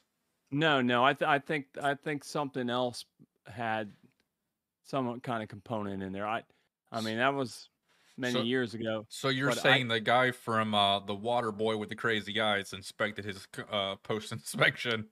Looks good Yes. to me, boss. exactly. yeah, exactly. Yeah, I I don't that one I I that one's always it, it was too it played into too many things with Penny and all that other crap. I- I As John Gordon comments, it was the lucky. It was a lucky penny. Yeah, exactly. Yeah, it's all about the penny. That's all it was. Yeah. No, and and and I I've all as soon as he won that race, I said he didn't win that race. Somebody helped him He win that race. did. He did win it. He did, but he But had there help. was something a little bit of extra going on. yeah, there. there's yeah. He somebody gave him the good mojo that day, not the bad mojo. he had a little extra octane in Yeah. his fuel. Not 93 at 104. Yeah, exactly. Yeah, he, Michael Waltrip said, "Here, take this stuff. It works really good." Oh man, and that's where Michael Waltrip learned how to uh, throw races. yeah, exactly. so, but yeah, I, I mean, I'm sure somebody out there's going to go, "Oh, you're full of crap. Now Earnhardt winning that race all fair and square." Okay, whatever. if prove there's a, if there is any name that is going to cause someone to controversy. make Yeah, that's gonna be. make those Yep. comments, it's that one. I mean, It's- you, you you you stir up controversy. You talk about Kyle Busch, Jeff Gordon, Dale Earnhardt, Dale Jr., and uh, those are Dale the Jarrett, Mm, Sterling Bubba Marlin. Wallace, Bubba Wallace for for some some some uh, reason he- a little bit of controversy with him. uh, You know, if you want to go down in certain circles with that too, but uh, yeah, there's certain drivers you definitely you s- you start talking about certain things about them. There's going to be some controversy, and Mhm. uh, yeah, and and I mean it's just like we can go back and and and say, well, Richard Petty really didn't win those 200 races because he he didn't have any competition. He was the only one that had funding. It That doesn't had a real You car. still won. Yeah, he did. I agree. He did. I mean, his okay, I'll say this. He was lucky enough to have funding and he won those 200 races fair and square. Okay, he won those races. Cuz it wasn't his job to get those other guys funding for their cars. So if he was lucky enough to do that, fine. Let him go off and do it. But going back to Dale Sr., everybody had that funding. And it just happened that 1998 was the, the lucky year that everything worked out. What 30th anniversary, 20th anniversary? What was it? I can't remember what it was. It's like a certain anniversary. I think it's 20th anniversary for him running that Daytona 500. He'd never won, and then he won on that, and and they all got out on the pit lane on all high five and whatever. I still I we've already covered this on the podcast. I'm one to wear a tinfoil hat with you there, Randy. I mean, there's a lot of times you can wear a tinfoil hat and try to come up, jump to conclusions and the conspiracy theories. I mean, yeah, the Uh, chopper's fl- chopper's flying over the house right now. you know, I mean, there's there's a lot of strange things that happen throughout it. Uh, I'm so glad that they've kind of cut back on the phantom cautions. Um, uh, they haven't been consistent on calls, but they got rid of the uh, phantom, like, oh, there's debris on the track that we never showed. Um, I, I think they got a lot of crap after the uh, Carl Edwards incident in the uh, 2016's, uh, I believe it's 2016, the championship race there at Homestead, where they called a phantom caution at the end uh, to regroup them basically because they were so too Tony spread out. Would win. Uh, yeah. that was no, that was uh, uh, Jimmie Johnson, so he can get his sixth. Okay, Jimmy. Jo- oh, that's right, Yes. Jimmie Johnson when he won that. Yeah, that's Yeah, right. because Carl Ed- Carl Edwards. I mean, I, I, a little bit fanboyish for it because he was my driver, but I mean, he he had the most dominant car that day, nobody else kind of really had that car uh, car to beat Mhm. that day compared to him. And um, they re- they threw a phantom caution. They said debris, but it never showed it. It never had anything, and they regrouped them. So you know, I think from that point on, they've kind of like, okay, we can't we can't do this. I think people kind of catching on, but um. Well, but then Yeah. you also have the cautions that don't get called, like let's go back to the Roval this year, and people's back ends are flopping around. You talking at about Chase 90 Elliott? Oh yeah. Chase Yeah. Elliott. Yeah. And they're like, whoa, well, technically, it can't be black flag for it because it's still in his car, so we can't really do that, and we can't black flag him to make him Yeah, come in him, for even- it. Um, but we can throw a caution because we know it's going to fall off, so we'll just wait and not have him come in and fix it, and then he'll get his caution that he needs. So yeah, we'll do that. yeah, we'll just wait till it falls off the back of the car and lands, goes through somebody's windshield and kills them. Yeah. Or uh, my conspiracy theory is uh, the championship finale at Phoenix. Uh, there's only two cars that were actually decent that night. Yeah. And the Martin other Truex two- And, Yeah. oth- the other two were dog shit, and uh, but somehow they magically all made it to the front four and uh, stayed in the top four for you know from thirty percent on the race all the way to the end. They were like, "Oh no, the top four here." I'm like, "Yeah, no, they they were terrible." That's almost every year. If you look at it, it's it's almost every year. The top four are always run the top four every year of the championship. I, I never have been able to understand that one. I was like, Hmm, how convenient is that? Well, I- it's just gentlemen racers amongst the field not wanting to mess up anyone's I- playoff chances. I, I think Ryan Blaney had the car to beat Yeah. that night. Uh, he showed it up front at the beginning of the race uh, until they everybody had to cycle to the front, and then at the end he couldn't. He's like, well, Mm. because he, he blew past uh, Chase Elliott in closing laps. He was riding behind him for the last like 10, 15 laps, just like riding pace with him, and then once. Chase fell enough far enough back. He like, all right, well, I'm gonna pass you and, and sell past you at this point, and I think he cleared him by a couple seconds there within a couple last five laps. So you know, it, it's I, I think you know that you know they were all kind of sandbagging it to let the top four do it. My conspiracy they're theory, sand, you, you think they're all sandbagging, huh? yeah, because uh, there, I, there I- was an unspoken agreement throughout the pit lane to just let them do it, and that if there's any chance at any of them being able to fight for the win, and Denny, Denny Hamlin's car was crap. Chase Elliott, I think he had like short run speed, but that was it. And then Kyle Larson showed. I mean, his car was actually pretty good. Martin Truex's car was pretty good. Other than that, no. Martin Truex car was really good. So you know, those are only two that deserve to be up in the top two uh, during the most of the race. I think the other two were kind of give me positions. Yeah. It- yeah, I mean, I was there watching it live in person, and you definitely, when you're watching, especially at that track, that's a, it's a different, different watching at that track. It- It's than any other track I've watched a race at. You definitely see things that you definitely don't see on TV. You know, uh, the speed doesn't seem as intense. I mean, it's one of those tracks that just it feels like a short track. They don't feel like they're going as fast as you think they are or what they really are going. And you you're right. Ryan Blaney was fast. You know, he was he definitely had a good car. Um, early on, he didn't. He had a good car. He went up and went back. Well, it's because came back. everybody. That's because everybody pitted. He didn't take tires. He was able Yeah. to hold off Kevin Harvick. Kevin Harvick had a fast car that night for Yeah, once. Harvick did have a good car Uh, at one point. He Harvick had fresh tires and Blaney did, and he and he held off uh, Harvick for probably about 15 laps or so. yeah, he and did. start, he started falling back, but that's because everybody else had fresh tires and Blaney stayed out. So I mean, he had a fast car. Kevin Harvick had a fast car that night. Uh, I know track changes and you know they got to change with it. It doesn't say they're going to be fast all night long, but conspiracy theory says uh, people held back to let the top four be top four. I, I don't think is that's it- re- conspiracy theory. I 100% agree with that. It happens no matter what series you're watching. No one wants to be the guy that takes out a contender. I, I mean, I, you look at the truck series. The truck series was madness.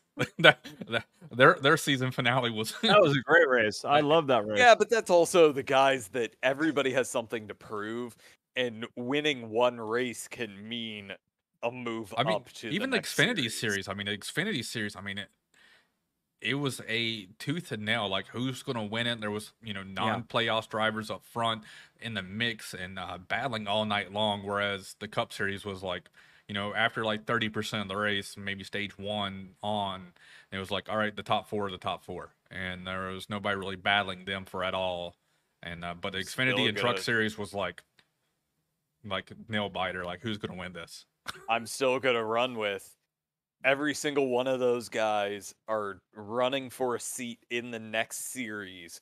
So showing strength at what is a relatively tricky track at Phoenix is gonna could mean the difference between I'm gonna end up in Cup and well another year of I, running. don't, I mean, I don't know. I mean, you had the uh, the Truck Series champion loses ride, so I mean, uh, not this year, but the year, the past year, I believe he uh, forgot Yeah. who the the winner was, but I remember right after that, he's like, "No, you're not. We're not renewing the contract with you." But you, you just won the championship. All right, well, cool, man. I, uh, I'll find another team. But it's still those guys have something to fight for. Most of the guys in Cup, their seats pretty much locked in for the next year at that point. And everybody else is just looking for their next the next step Oh, on I, the ladder. I mean, you so know, it's it's any also, strength it's you also show- though it's also about funding. You know, like what what sponsors are you bringing to the table? It's not hundred percent about talent these days, too. Yeah, so, it used to be, but it's not anymore. Now it's about money. Well, That's and- one thing I hate about NASCAR a lot now mean- is it's all about money. Oh, I mean- don't get me started on that. I mean, Kurt Busch is a fantastic driver, but I mean, I don't think he would be in the sport without Monster right now. Oh no, I don't think so either. I think you you know his talent would carry him, but without Monster, I don't think anybody would take a chance with him. Like um, I, I think there's several drivers that it probably would not be in the sport right now if it wasn't for sponsors. I mean, Suarez wouldn't be as you know wouldn't have got premium rides without his sponsors of ARRIS back in the day. Yep, true. Well, we knew that eh, eh, because if he hadn't brought that to the table, you know, Carl might still have his ride. Yep. So Um, I guess Carl's happy out there in the middle of nowhere in his farm doing nothing. Yeah, I, I check in with uh, Randy Fuller, his old PR guy, on uh, Twitter all the time, and uh, he says enjoying life. Ran- Randy Fuller is, is a great guy. He's a Air Force veteran, and uh, he's followed uh, him. I think he's Daniel Hemric's uh, PR guy now. Uh, so, you know, every so often I'll throw out something or ask questions, and uh, Randy Randy was like, "I'll you know I'll ask him more." Yeah, he's doing great. So it's kind of cool to you know at least there's somebody out there that will still say say something about it that keeps in con- contact with good old cousin Carl. Yeah, uh, I I was actually asking Pat about it, and Pat said, yeah, he's out in the middle of nowhere, just doing his own thing, man, and just enjoying life. It's like, I mean, his wife's a see. brain surgeon or something like that. So I mean, you know, he saved up his money from his NASCAR career, and she's making some good money. So j- go enjoy life. Hi- Yeah. His is the retirement money, hers is the living money. You know, yeah, exactly. and I mean, he, I guess if you're living out in, on the land, middle of nowhere, how much overhead do you have? I mean, it's probably already everything's already paid off except for you know the wonderful property taxes. Can't pay, don't pay those. They'll come back and take over your house, even though it's paid off. Yeah, it's true. Very true. So, all right. So uh, we've had. Have you had any questions at all? So Justin threw out conspiracy theory of 2001 Pepsi 400. I'm not sure what that one is. I know what that is. That would be the 2001 Pepsi 400 when Dale Jr. won the Pepsi 400 and proceeded to slide down into the grass. And Michael Waltrip came down, climbed out of his car, and got there hugging on top of the car, celebrating on top of the car. Yeah, I agree with you on that one too, Justin. So you're saying they intentionally damaged the car so it wouldn't meet specs? Was that the conspiracy theory? I'm just trying to figure out where the I'm gonna conspira- run and get beer because this is before I stopped started watching NASCAR. Like- so, uh, So so is it, you know, is that what it is? More of a they uh, you know, took out the the bubble hood, kind of like, you know, the good old plexiglass issue with Kevin Harvick a couple years back where the plexiglass would blend uh bend in the corners. something like that. Yeah, I would say there's some something somewhere along the line said we need a feel good moment after we just lost our biggest star just a few months ago, and why not have his son win the 400 Oh, okay, that type and, of and conspiracy. create another yeah create another uh, feel good moment to make people forget about the bad moment. Gotcha.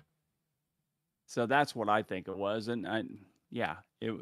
And I guess if Justin's uh, He said exactly, what- Randy. exactly okay, Ju- Justin just agreed with me. So yeah, so that's I I'll t- I'm totally with you on that one, Justin. I think that was what it was all about.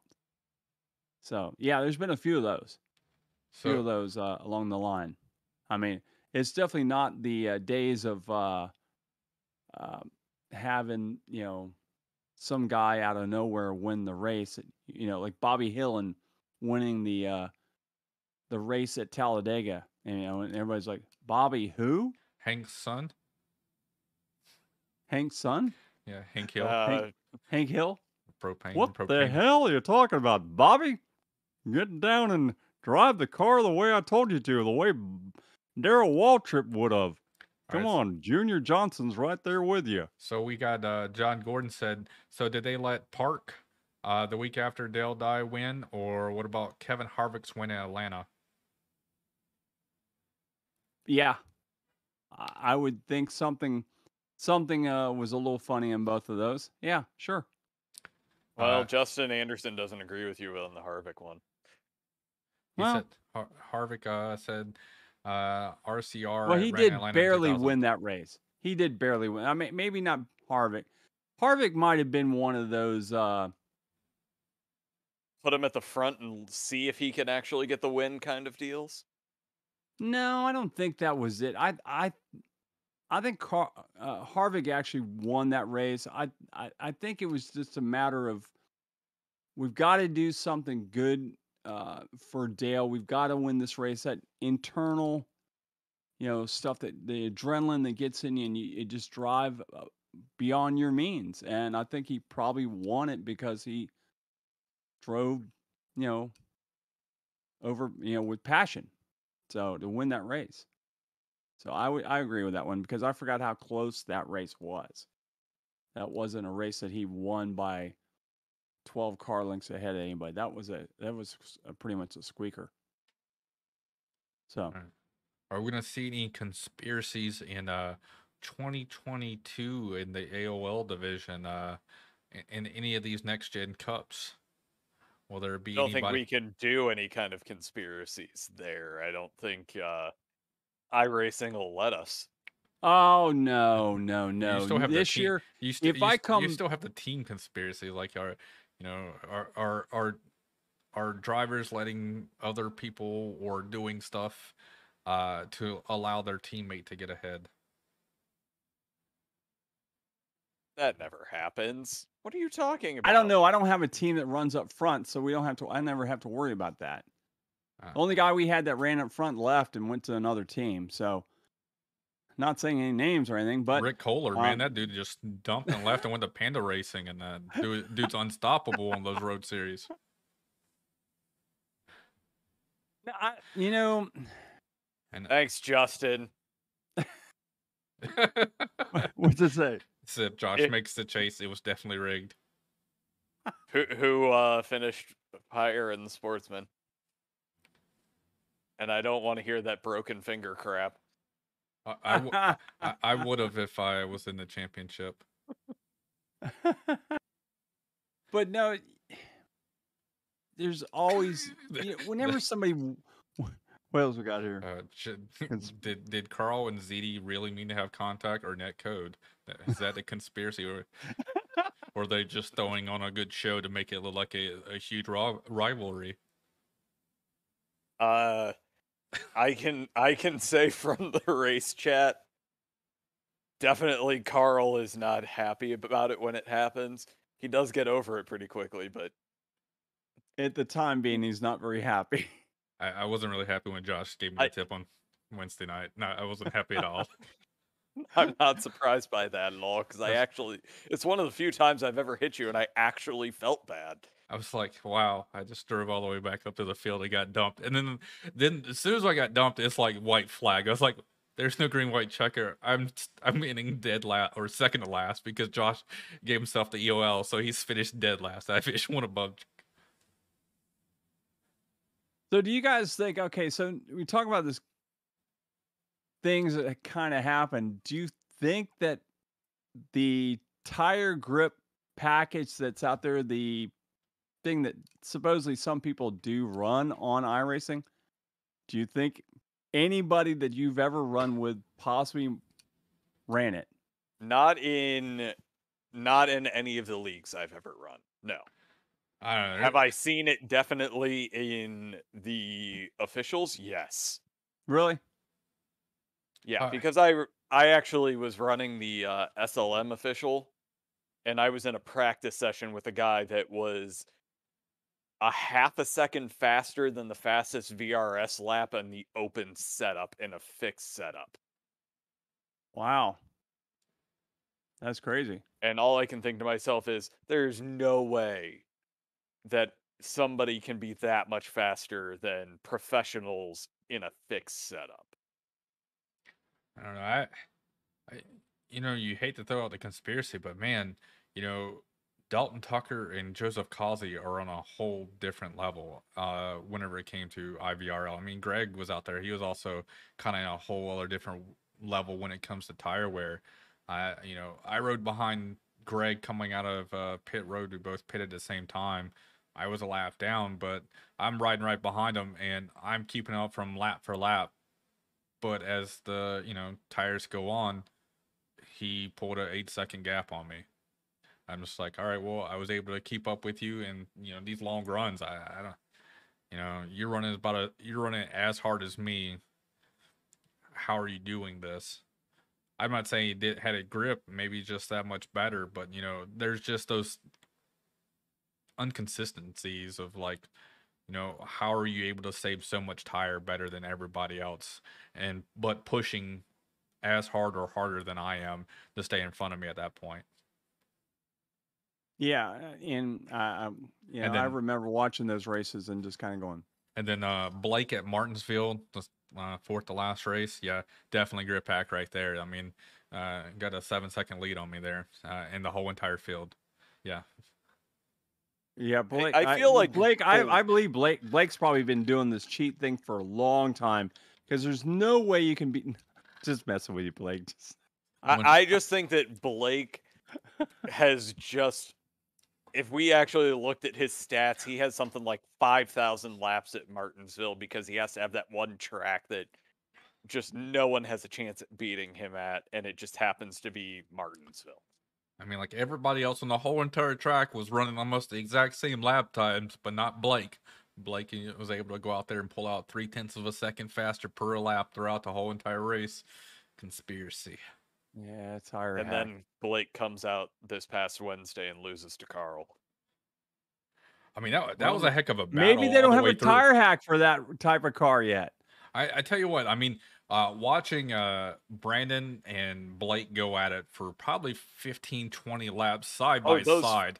Those first 15, 20 laps were amazing because you had Blake and Brandon going at it, then the two of us going at it. Uh. And honestly, I I want to run more of the SLMs and And you, you guys starting in second gear were retarded. I could hear you guys shifting. I'm like, no, start at least in third. Uh, you guys were. Oh, Hey, there was were guys in Tuesday night that were running and they were starting in first gear. Couldn't I was like, what the hell? They're just leaving us. They were starting in freaking first gear. Well, if you can keep it in keep traction and get the good jump, it's worth Oh, it's a it. new gen, the new I- gen car. Oh yeah. Yeah, the uh the SLM is kind of like your Martinsville in the Cup car. It's like you you blow through the gears. So I was like, there's no point of starting in second, starting third. I think uh, I the first few restarts I did, and then I was just like, you know what? Never mind. It doesn't make because because I mean literally you have a second and a half in second gear, third gear you get about two seconds, and then you're in fourth already. It it was so quick. You're going through the gears. It wasn't. Yeah, I think uh Dan Shirley at one point he's like, I tried fourth. It was okay. Yeah, and I have to agree with John because where the pace car goes off in the like maybe second and a half from the time you could restart to the time the green flag drops, two thirds of the field are in the middle of the turn, yeah. and you dump it in second gear, and the back end's flying around because you're still dealing with 650 horsepower. Yeah, that, that, that was a beast. Uh, yeah, I messed up that one time near the end because I was fighting back, trying to get back up to the front, and uh, was on the inside lane, and just uh, gave it a little bit too much and put me in the back. But then, uh, fought my way back up until somebody gave me the tip. Yep. And I'll you know, you guys are really making me wish I was able to run that Wednesday night league. It's gonna be every Wednesday, man. when you can. I know, but I don't. I work for Ghostfire Media on Wednesday nights Oh, that's right. I Sim Pro that. 500 League, Are you gonna run sponsored Sunday? by Share Pro. Huh? Are you You're- you're running, running Sunday, Sunday? in the uh, Endeavor Derby? Three hundred laps, baby. Super late model. Oh, it's work. We need a Uh, Randy Pepper out there. Um, well, this Sunday. Yeah. It's five o'clock on It's Sunday. it's you know it's the only rate thing eh, the biggest chatter going on in every group that we got going is uh All right. Well, let me uh let me go check my schedule. It starts Because at uh, it's gonna 5 be- p.m. Eastern Standard Time, a little bit. Alright, let me Central. go check my schedule. broadcast on Ghostfire Media. He's he- he's really going to go check his uh his schedule right now. But uh, no, I think No, it's. it- I, it's going to be a blast. We currently have the uh, paint scheme out uh, voting up on our Facebook page, and I will honestly say, I think that some of them are criminally underrated in the voting. yeah, there, there, there, there's quite a few that I'm like, this has no votes or one or two. I'm just like, all right, you know. Well, I I look at it this way. I look at Carl's that's an ugly sweater or ugly Christmas sweater is in second. Maybe third at this point. And then you have well, Randy- we'll the Randy- Randy. the we'll Randy- wait for that one to come back. well, he, well, he he knows about the paint scheme. He he he voted. What but we'll make fun of Brandon for never having seen Idiocracy. Yeah, and the many many jokes that have come along with that oh man, guy Gael's getting ridiculed right there. i'm sorry that was absolutely like i love that paint scheme to where so many jokes immediately popped into my head and then the discord chat Yeah. after that was an hour's Yeah. worth of entertainment for me So you just want us But to put I'm- toilet water on it? you mean water Like like from the toilet no i uh, i'm very much looking forward to this i have run way more laps of practice for Yeah. this than i think i did any race throughout the year Yeah, good for you. I've ran hardly anything on those. I oh it's all ai races I- though, no, I'm just i saying, know how to throw the elbows out I, i don't know how to run a fast lap i'm going to be terrible I'm- in qualifying I'm hoping but by i also know two- how to doria and survive I'm hoping by lap 250 I learn the track and uh figure it figure it out. So it starts at five o'clock. That's when practice opens up. I think quals at six. Well, my mom said we m- I might be able to do it, but Your my mom said that uh, she might let me go, but she, you know, she I got to mow the lawn and I mean, just randy we even have someone running your namesake in it I, I know. I didn't. What the hell was that? What the hell is Passini doing with my name on his car? dude, I tell you I- what, that's a badass looking car. I think It looks great. I like it.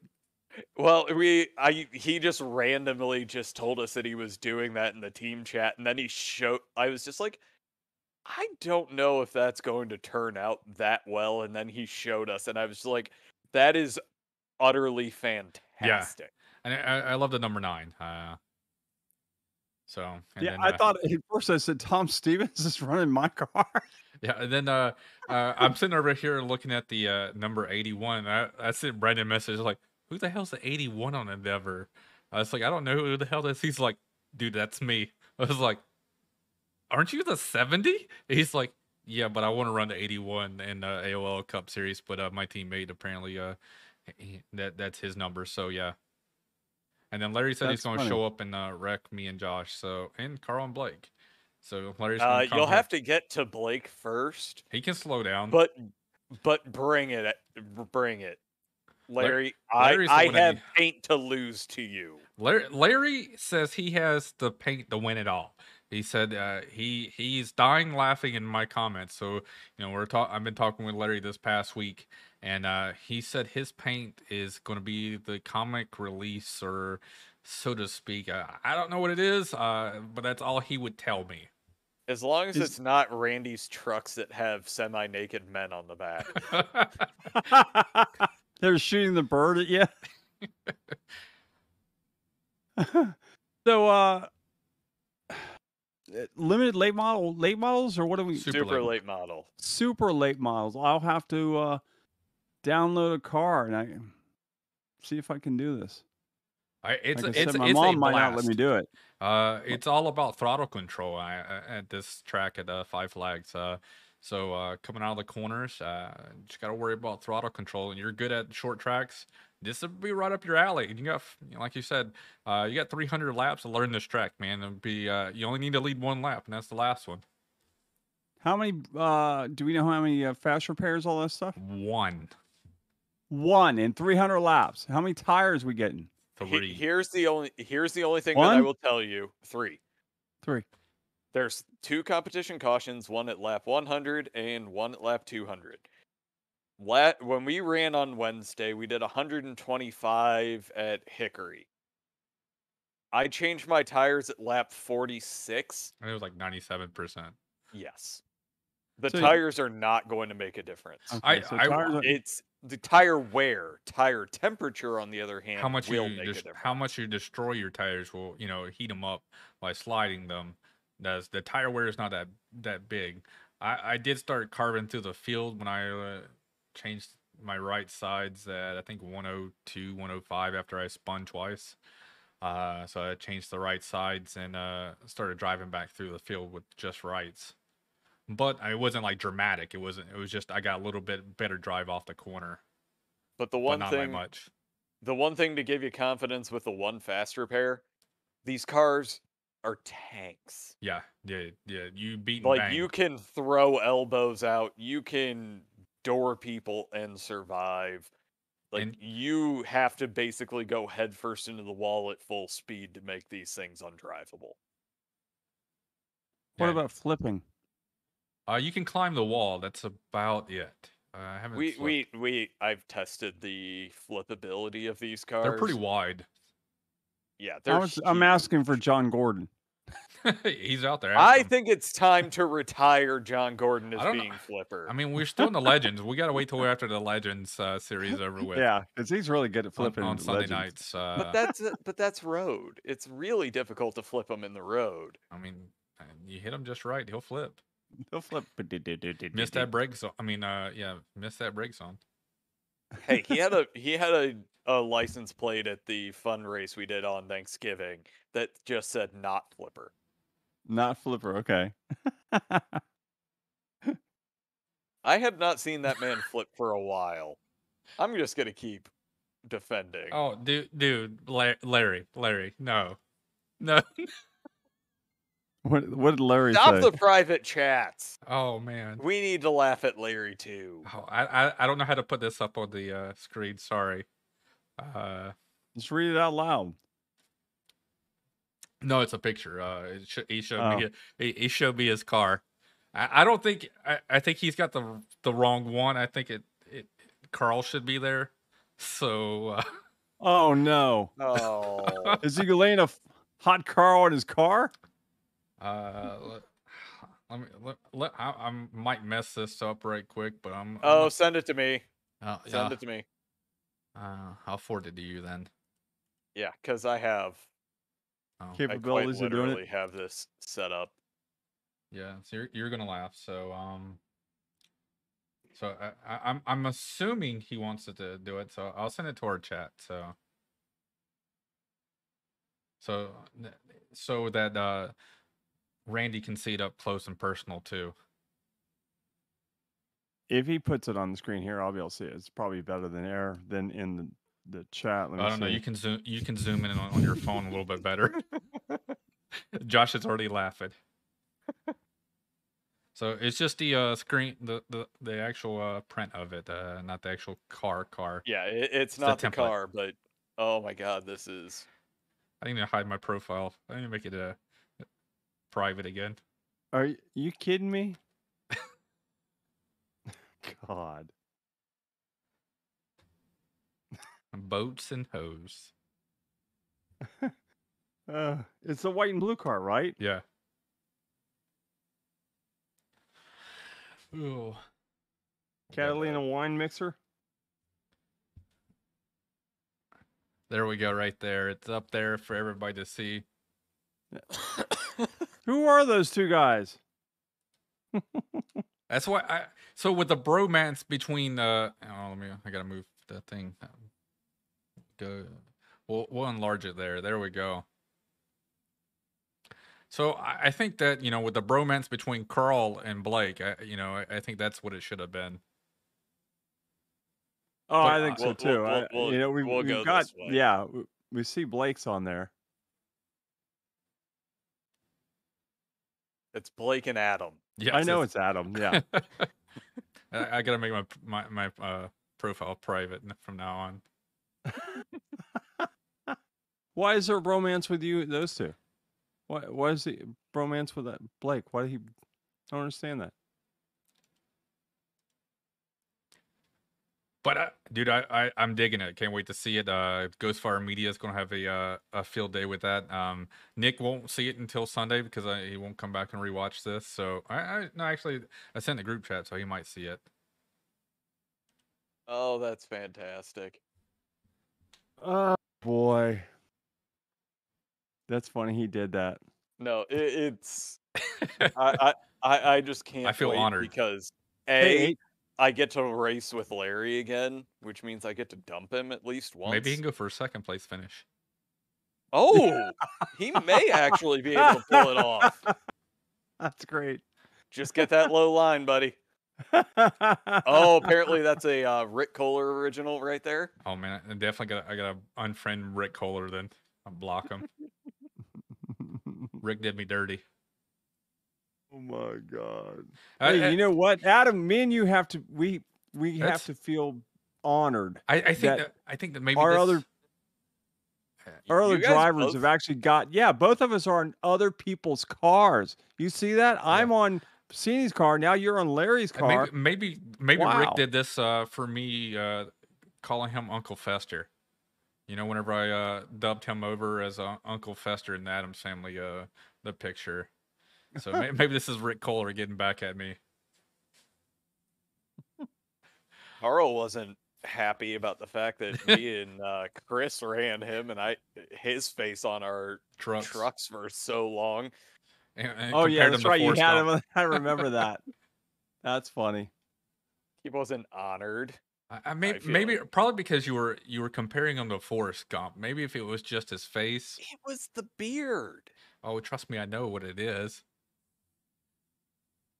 You should have put you. What you should have done is made the truck sponsored by Manscaped.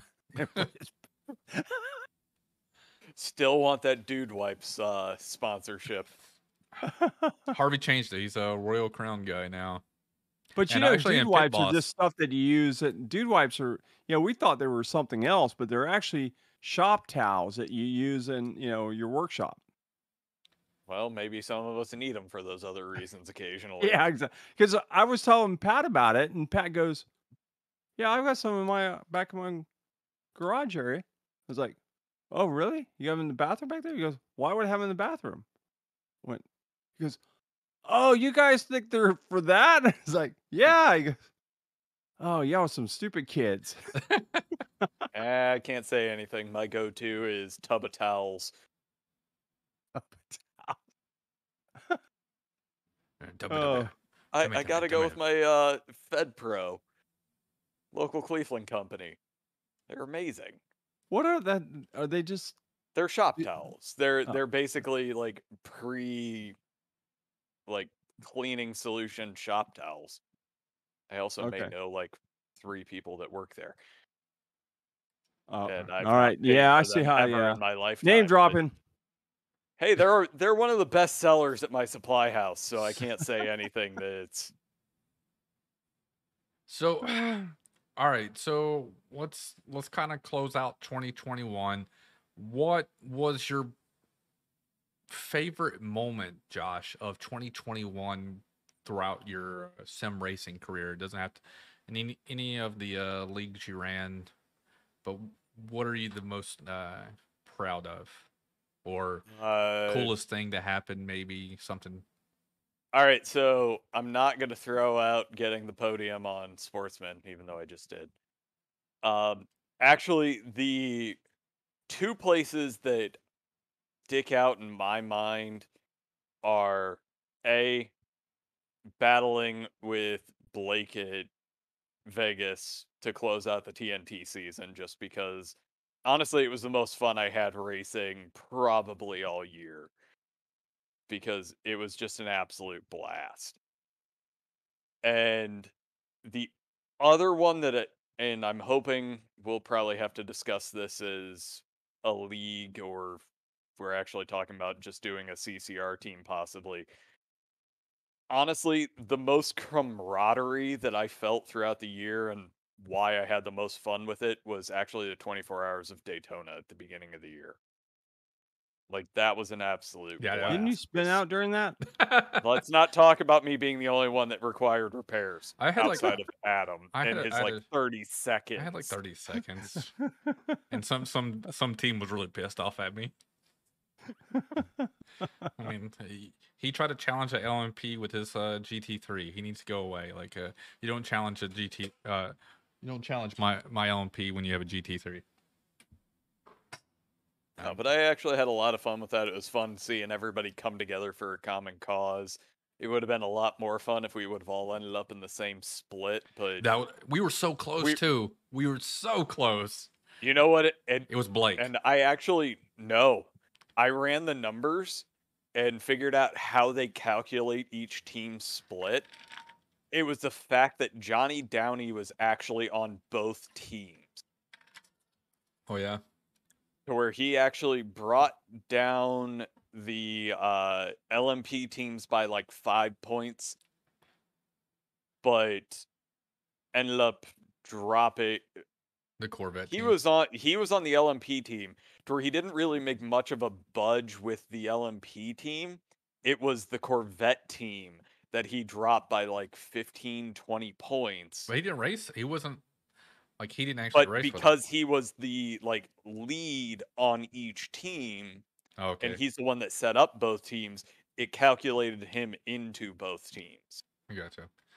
Yeah. Because some of us had real terrible road I ratings at that point. But I, I tell you what, you know, it would have been badass if we could have got both teams underneath it. One for stream aspects because we had two different streams, but then we could have saw, you know, you know, like, "Yep, there they go, there goes the LMP. Bloop. just laugh as we blow their doors off uh, every fifth lap. But we were able to conversate. We were like, hey, you know, yeah. I think Teddy was. Drove all the other teams insane while we were Yeah. laughing at each other. Oh man, uh, and then Rick Kohler's paint schemes would have been awesome because then we would have been both uh, the same. So the LMP we had the yellow, yellow in the front and blue in the back, the Menards yellow, and uh, so all the cars that we were coming up on, the slower cars would see the bright yellow, and the Corvette was opposite. So the Corvette had the bright yellow in the back, so all the fast cars could see uh, the Corvette as they came up, so they wouldn't get blindsided by a dark looking car. So. Rick Kohler was spot on with the the two paint schemes for uh the AOL uh series guys that were driving it. But um That's a professional designer right there. yeah. Think, thinking of those little uh minute little details instead of uh let's go with the all dark scheme at nighttime at Daytona.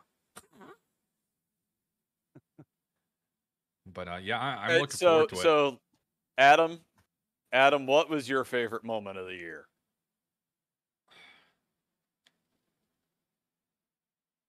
Um, I think it was getting getting my wins. Um, I was waiting to hear Chicagoland. Chicagoland, I felt like it was a good. I, I, you know, I raced and earned that win. Talladega is always a fluke, um, being up front, but you got to put yourself there, you know. Uh, so that was, you know, put myself in the right place, right time on that one. IVRL is the same way with that. That one, I was, you know, monumental uh, to put myself in the right place at the right time to uh, be able to draft Greg Holt right there at the end and pass him at the line. I, I think that was probably the the biggest uh, upset and win for me that I didn't think it was coming. Like I I thought the Talladega win was coming, and you know with Chicagoland, I kind of got a hit a you know huge lead out there and didn't think uh you know it was kind of riding by myself and didn't think I you know that I wasn't going to win that one but the uh IVRL Talladega win because I you know coming back and barely beating Greg Holt by like a quarter of a second something out there um uh, Justin says uh, was watching me at Martinsville to see if I could advance in the finals uh, in IVRL. Yeah, that that was a that was an exciting but tenseful uh, race. Um, I think that's the most intense race I think I've been in for a Cup Series was Martinsville at IVRL. Um, Did you wear the brown pants that day? it wasn't like that, like scared. It was more of like every lap could have been my last. Um, we were beaten and banging. Uh, there were so many wrecks, but there was only nine people. So if you like spun out, went to the back, they were right behind you. Like you thought, you know, their race is over. You know, uh, like um, what it was, uh, Thomas Carino. Like he, like him and Charles both spun out, and I was like, all right, cool. You know, I'm gonna be good until the end. And next thing you know, I look them, they're in my mirror again. So it's not like I could catch a breath and having to, uh, uh you know, be able to relax a little bit. That whole entire race, especially at the end, was very stressful and intense to to see if I was to be able to pass and uh, get through it. So that was, you know, you know, one of those uh, exciting moments to be able to put myself in the championship for. And then we got a RJ out there saying hi. What's up, man? Hey, RJ. And then um, so Randy, what about you, man? 2021 had a lot of ups and downs for you, man. Uh, Yeah. Yeah, so- that's uh, all right. So mine, okay, you guys are gonna kind of this is gonna be kind of be different than you guys. So both of you guys kind of are really my up moments of the year. So since I haven't been a great sim racer, I mean, sure, I finished third and fourth a couple races. Big deal. That's okay. Was my waiting to big hear thing- Five Flags, which is where the uh, Derby is this weekend. Yeah, I yeah, I think I was third there. Or four. I can't. Mhm. I think it was third there. Yeah. So, anyways, my big things actually, my first one would be Josh running with Blake for the to win. You know, or, or actually to win the championship, but to just running so hard and so good that race. I mean, it's just it was so exciting. It was one of my biggest up moments of the year watching you do that. The other one was you, Adam, in the IVRL that Talladega race. I'm I mean, I was on cloud nine for you. I was so happy for you doing that. Both you guys. I mean, I was so proud of you guys uh, for your accomplishments. Um, it wasn't, you know, I, I don't like I said, I, I run okay, but I'm not you guys are much better racers than me. And watching you guys do that, I lived through that. Even Nick winning his his race in the uh, trucks, that was a, another one. I was really happy for Nick doing that. You guys make my life happy by you know stuff that you do because we're all this family. The Ghost Fire Media family is is a big part of my family. So watching you guys do that. Also, one of the weird things you guys are gonna think I'm crazy about this, but getting to hang out with Johnny Downey this season off the track and going to Universal and hanging out with his family and getting to know his family and all He's that stuff. all that that, was another. He's not all Huh? that. He's your I fa- he's You already- literally your He's your family, yeah. but so yeah, I could so say I, I got yeah, s- so that was a lot of fun for me. Just uh, getting to do that type of stuff.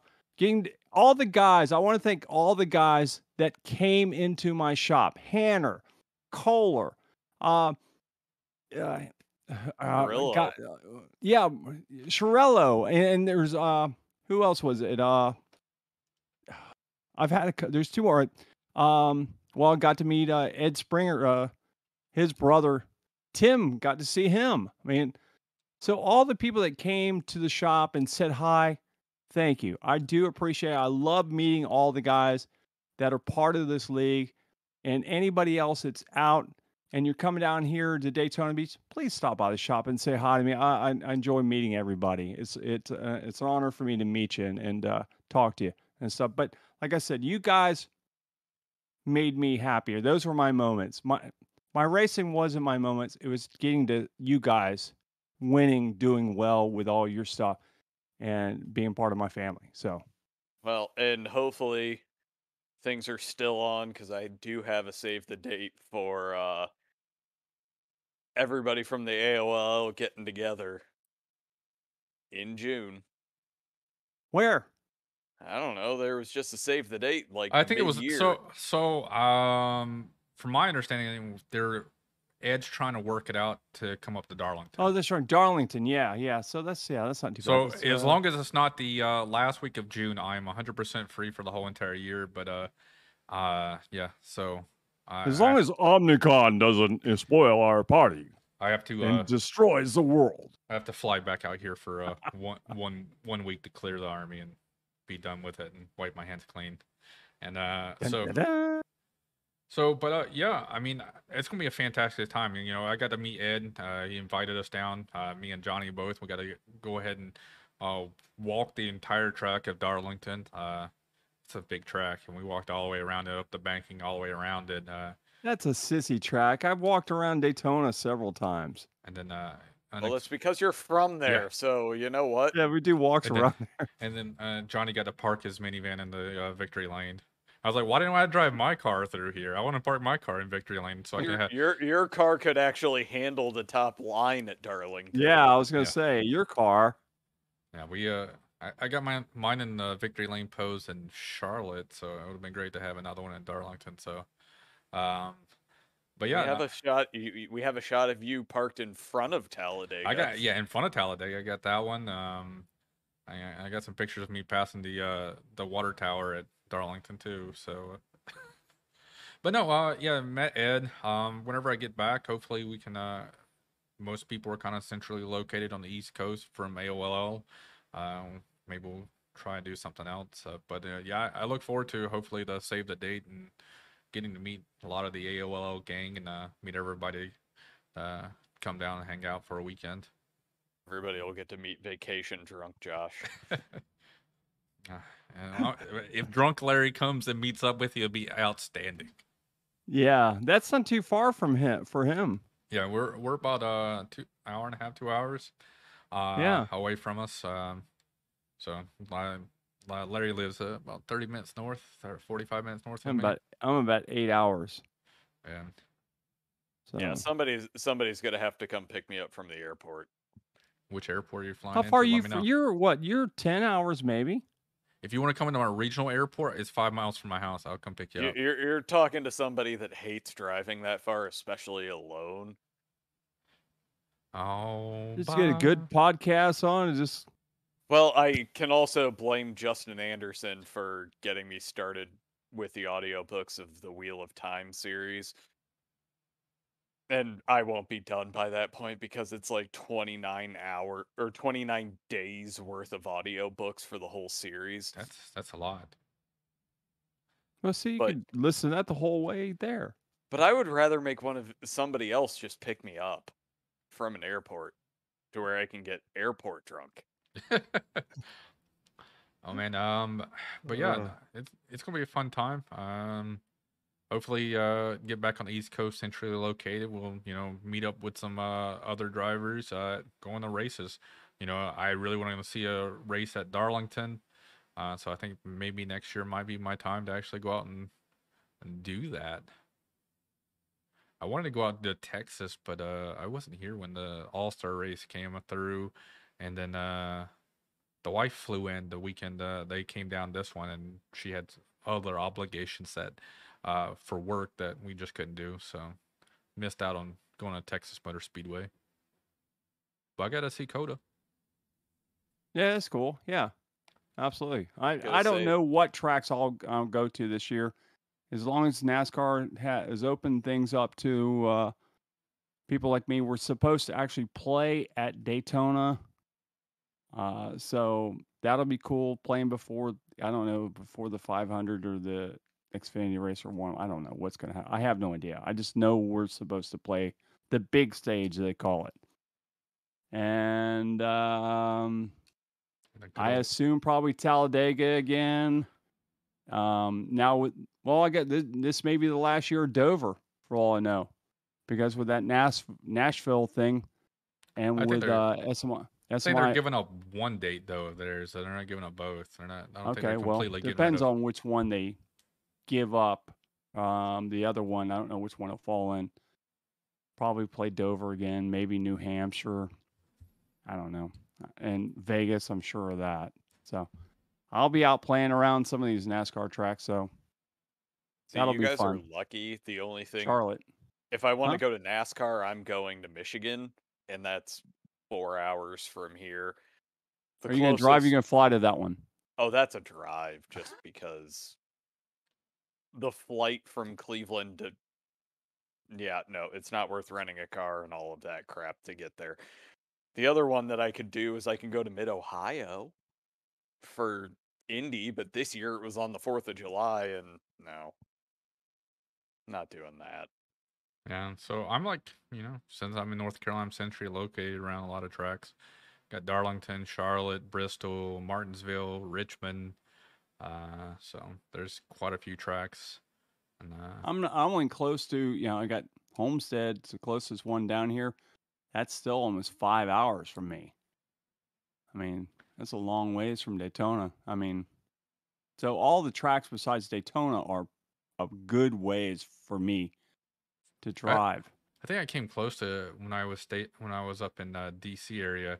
Uh, my kid had like this baton competition that was somewhere up in Pennsylvania, and we came close to going on. Pocono actually was uh, racing that weekend. We came very close to like saying, "Screw it, let's go up to Pocono and watch the race." But I think it got ended up getting rained out or canceled or something like that due to weather or something. So glad we didn't. Ch- we choose chose not to do that one. Add, add on adventure to it. But, uh, Speaking of Pocono, do you guys really think that they need two races of that track? no, Oh. No, but I also love the races at that track, so I'm biased. But no, I I'm not a fan of the fact that there are so many tracks out there and we have repeats. Well, and they're doing the double. schedule. They're they're doing double headers. So I mean, it's Yeah, the double head. I mean, that's what I mean. I mean, if they were separate, even I think even they were a little too close together because I mean, I understand because of the climate and everything up there. But that's one of those I- tracks where you can't spread it out far enough, and like far enough. Like Daytona, at least you've got February and then August. Yeah, Okay, that's quite a bit difference between the two. But that one, I mean, it's like they had first they had it in June and August, and then now they have it back to back, and it's like why? No, I I I, th- I don't think they need to have two. I mean, at least they're doing it on the same weekend. But I don't, it's like watching. It's like i I'm watching a rerun here. So uh, you know, uh, so no, I I think it does provide uh good racing, and I can't wait to see what this the new car does with it. But yeah, I agree that it should not have two races. You know, like No. you said, I think there's a lot of other great tracks out there that deserve a chance.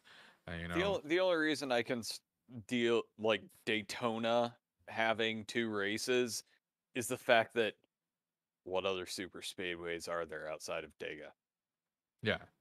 There So- aren't. You you have you have only two tracks that provide uh similar excitement, whereas Talladega provides just you know different type of super speedway. It's still super speedway racing, but they're they're able to do so much more different moves and the way that track is shaped compared to Daytona. You know they're kind of opposite. Whereas you know you got some of these mile and a half that are kind of almost the exact same. That you know Uh, Kansas, Kentucky, Charlotte. Yeah, yeah Vegas. cookie cutters. Yeah, Yeah. Vegas. is g- w- Uh, no, California's gonna be different now. So But Yeah, God I, be California's- different. I would even argue that California is much different in comparison because it's a bigger track. Yeah, it so California kind of resembles more of a Michigan, so it's a kind of a, Mhm. a take on a Yeah, play on true. Michigan, but yeah, Where like Michigan, Michigan is stands alone. Auto Club's kind of the same thing. And then the only other one that's kind of like it, but it's not at all, is Indy, to where it's still a big track, but it's not flat out like a Daytona or a Talladega. well, I mean it's it's unique as a as a whole. I mean you got 4 Mhm. distinct one groove track. Now, hopefully, with these new cars, we'll get away from that one groove. Yeah, I So mean maybe that's, we'll- hoping. well we'll see how the aero plays into it. Uh, see if they can do side by side and be able to. I I think that you know they should be able to race side by side based off the car's characteristics, but throwing aero into it, you know, will they be able to be able to still get a good run using side by side on I think we're these tracks. running Indy uh, actually in the uh, RFJ uh, league on Tuesday. So You're gonna hopefully have to let us know. yeah, I, I'll let you know what that one feels like. Hopefully, they have a setup for it. Because So- a lot there aren't a lot of setups for the uh, the new gen on uh, online. So if you if you decide to run races that are not official, they don't have setups for a lot of those races. So do you think that by February, iRacing is going to update everything about it? Uh, oh, absolutely. the next gen on iRacing. Yep, everything. That's I, I and I believe that's the reason why we're getting those uh all those track updates and all that stuff. Everything's being updated all because of the new gen. And uh, if you didn't see, Ed just shared a post in the AOL group, but uh, I saw it earlier on a different uh, one of iRacing forums. But uh, apparently, they don't even have the uh, the CAD drawings yet for the next gen uh, or the new bodies for the truck series. So iRacing's you know behind the isn't going to have the next gen until probably later in the season of the truck series, which is going to be weird because the truck Yeah. series are all moving to different bodies next year. Yeah. Um, it it's even weirder considering iRacing was used to try to figure out the new track profile for Atlanta to test the Chicago street circuit Yeah. to where yeah I I, I would And- have thought that they had just such a relationship that it would have already I mean, because because you look at them uh, for the next gen. I mean, they're doing a lot of next gen testing using you know theoretical physics off of uh, what you know NASCAR is feeding them uh, to make it. I mean, as soon as they as soon as they announce next gen what it's going to look like in the bodies, iRacing had it, and they were already developing it behind the scenes for a while. Yeah, I mean, did you ever think there would be a day that we'd see NASCAR actually using iRacing or anything virtual racing Or At all. consumer consumer market to do it. to help them develop something else? That's I that's- mean I blows my way my me away thinking that. I, I kind of hate admitting to it because I'm not an rFactor fan, but most of the Formula One teams use rFactor as their sim software for figuring out setups for tracks. Hmm. Wow. That's pretty amazing. And granted, it's heavily customized and all of that fun stuff, but still, they're essentially using consumer. And it's not surprising to me because who's really uh, the major shareholder in iRacing? Dale Jr. Dale Jr. I know. Yeah. So Absolutely. why not use that connection? Yep. We talked about that up there in Phoenix. A few of us talked about it. So, hey guys, this has been fun. Uh, it is uh, four minutes past the hour. We should have been done four minutes ago. So let's uh, wrap this thing up and, and all go do our manly duties with our wives. No, just kidding. It's bedtime. I know, I'm just kidding. Actually, Adam, I, I would do something, but uh, my Adam kid- wants my to kid eat the little Debbie kip cake from his wall. I, I was going to say, do you want me to send you my box of porno jams? I, I was gonna be like, I don't know what to do with my hands on Ricky Bobby. Oh man! On that note, uh, hey, this is our season finale. We got 31 episodes this year. 31 fantastic episodes, and we couldn't do it without all the leagues we supported. You know, uh, and then support us. I mean, you know, AOL's got three different series. We had Fuel, we had IVRL. We just picked up Sim 500. Uh, so without that, you know, we wouldn't be a thing. And we appreciate everybody out there coming out, put on a great product and supporting us, you know. Uh we love doing it. This is fun for us. We get to come out here weekly and uh, showcase your talents. You know, we do our best to put out the best broadcast possible for you guys, and uh, we have fun doing it. And we appreciate you guys coming out, having your friends root for you, your family root for you you know tell them to come out and be more engaging because we love this uh, we love engaging with the fans the friends the family members you know we we love doing that and we like you know you guys coming back three days later and commenting on our broadcast and you know telling us like hey this is what was going on during the race we appreciate you guys taking the time giving us some feedback and uh, help us develop the where we're at today uh, that's my feelings uh, I know everybody else here is kind of mutually agreed on that one. We we had a blast here. It was great 2021. We got a couple outliners. We got the Snowball Derby this Sunday. Come out and watch it. And then on Wednesday nights, that's the only uh, official broadcast until uh, January. Uh, we'll have Randy Pepper and Nick Adams at the Sim 500 Xfinity League. So uh, Yeah. Come out and watch them, support them. Yeah, that's a good league, guys. Uh, you want to see some good racing? Definitely tune in to the Sim 500. uh, league. It's a great, great league to watch. Drivers there are all class act, and uh, it's good, good stuff. We had one of the best races we've called in a long time on uh, last uh, Wednesday night. So if you're not racing, or actually watch back, it's on YouTube.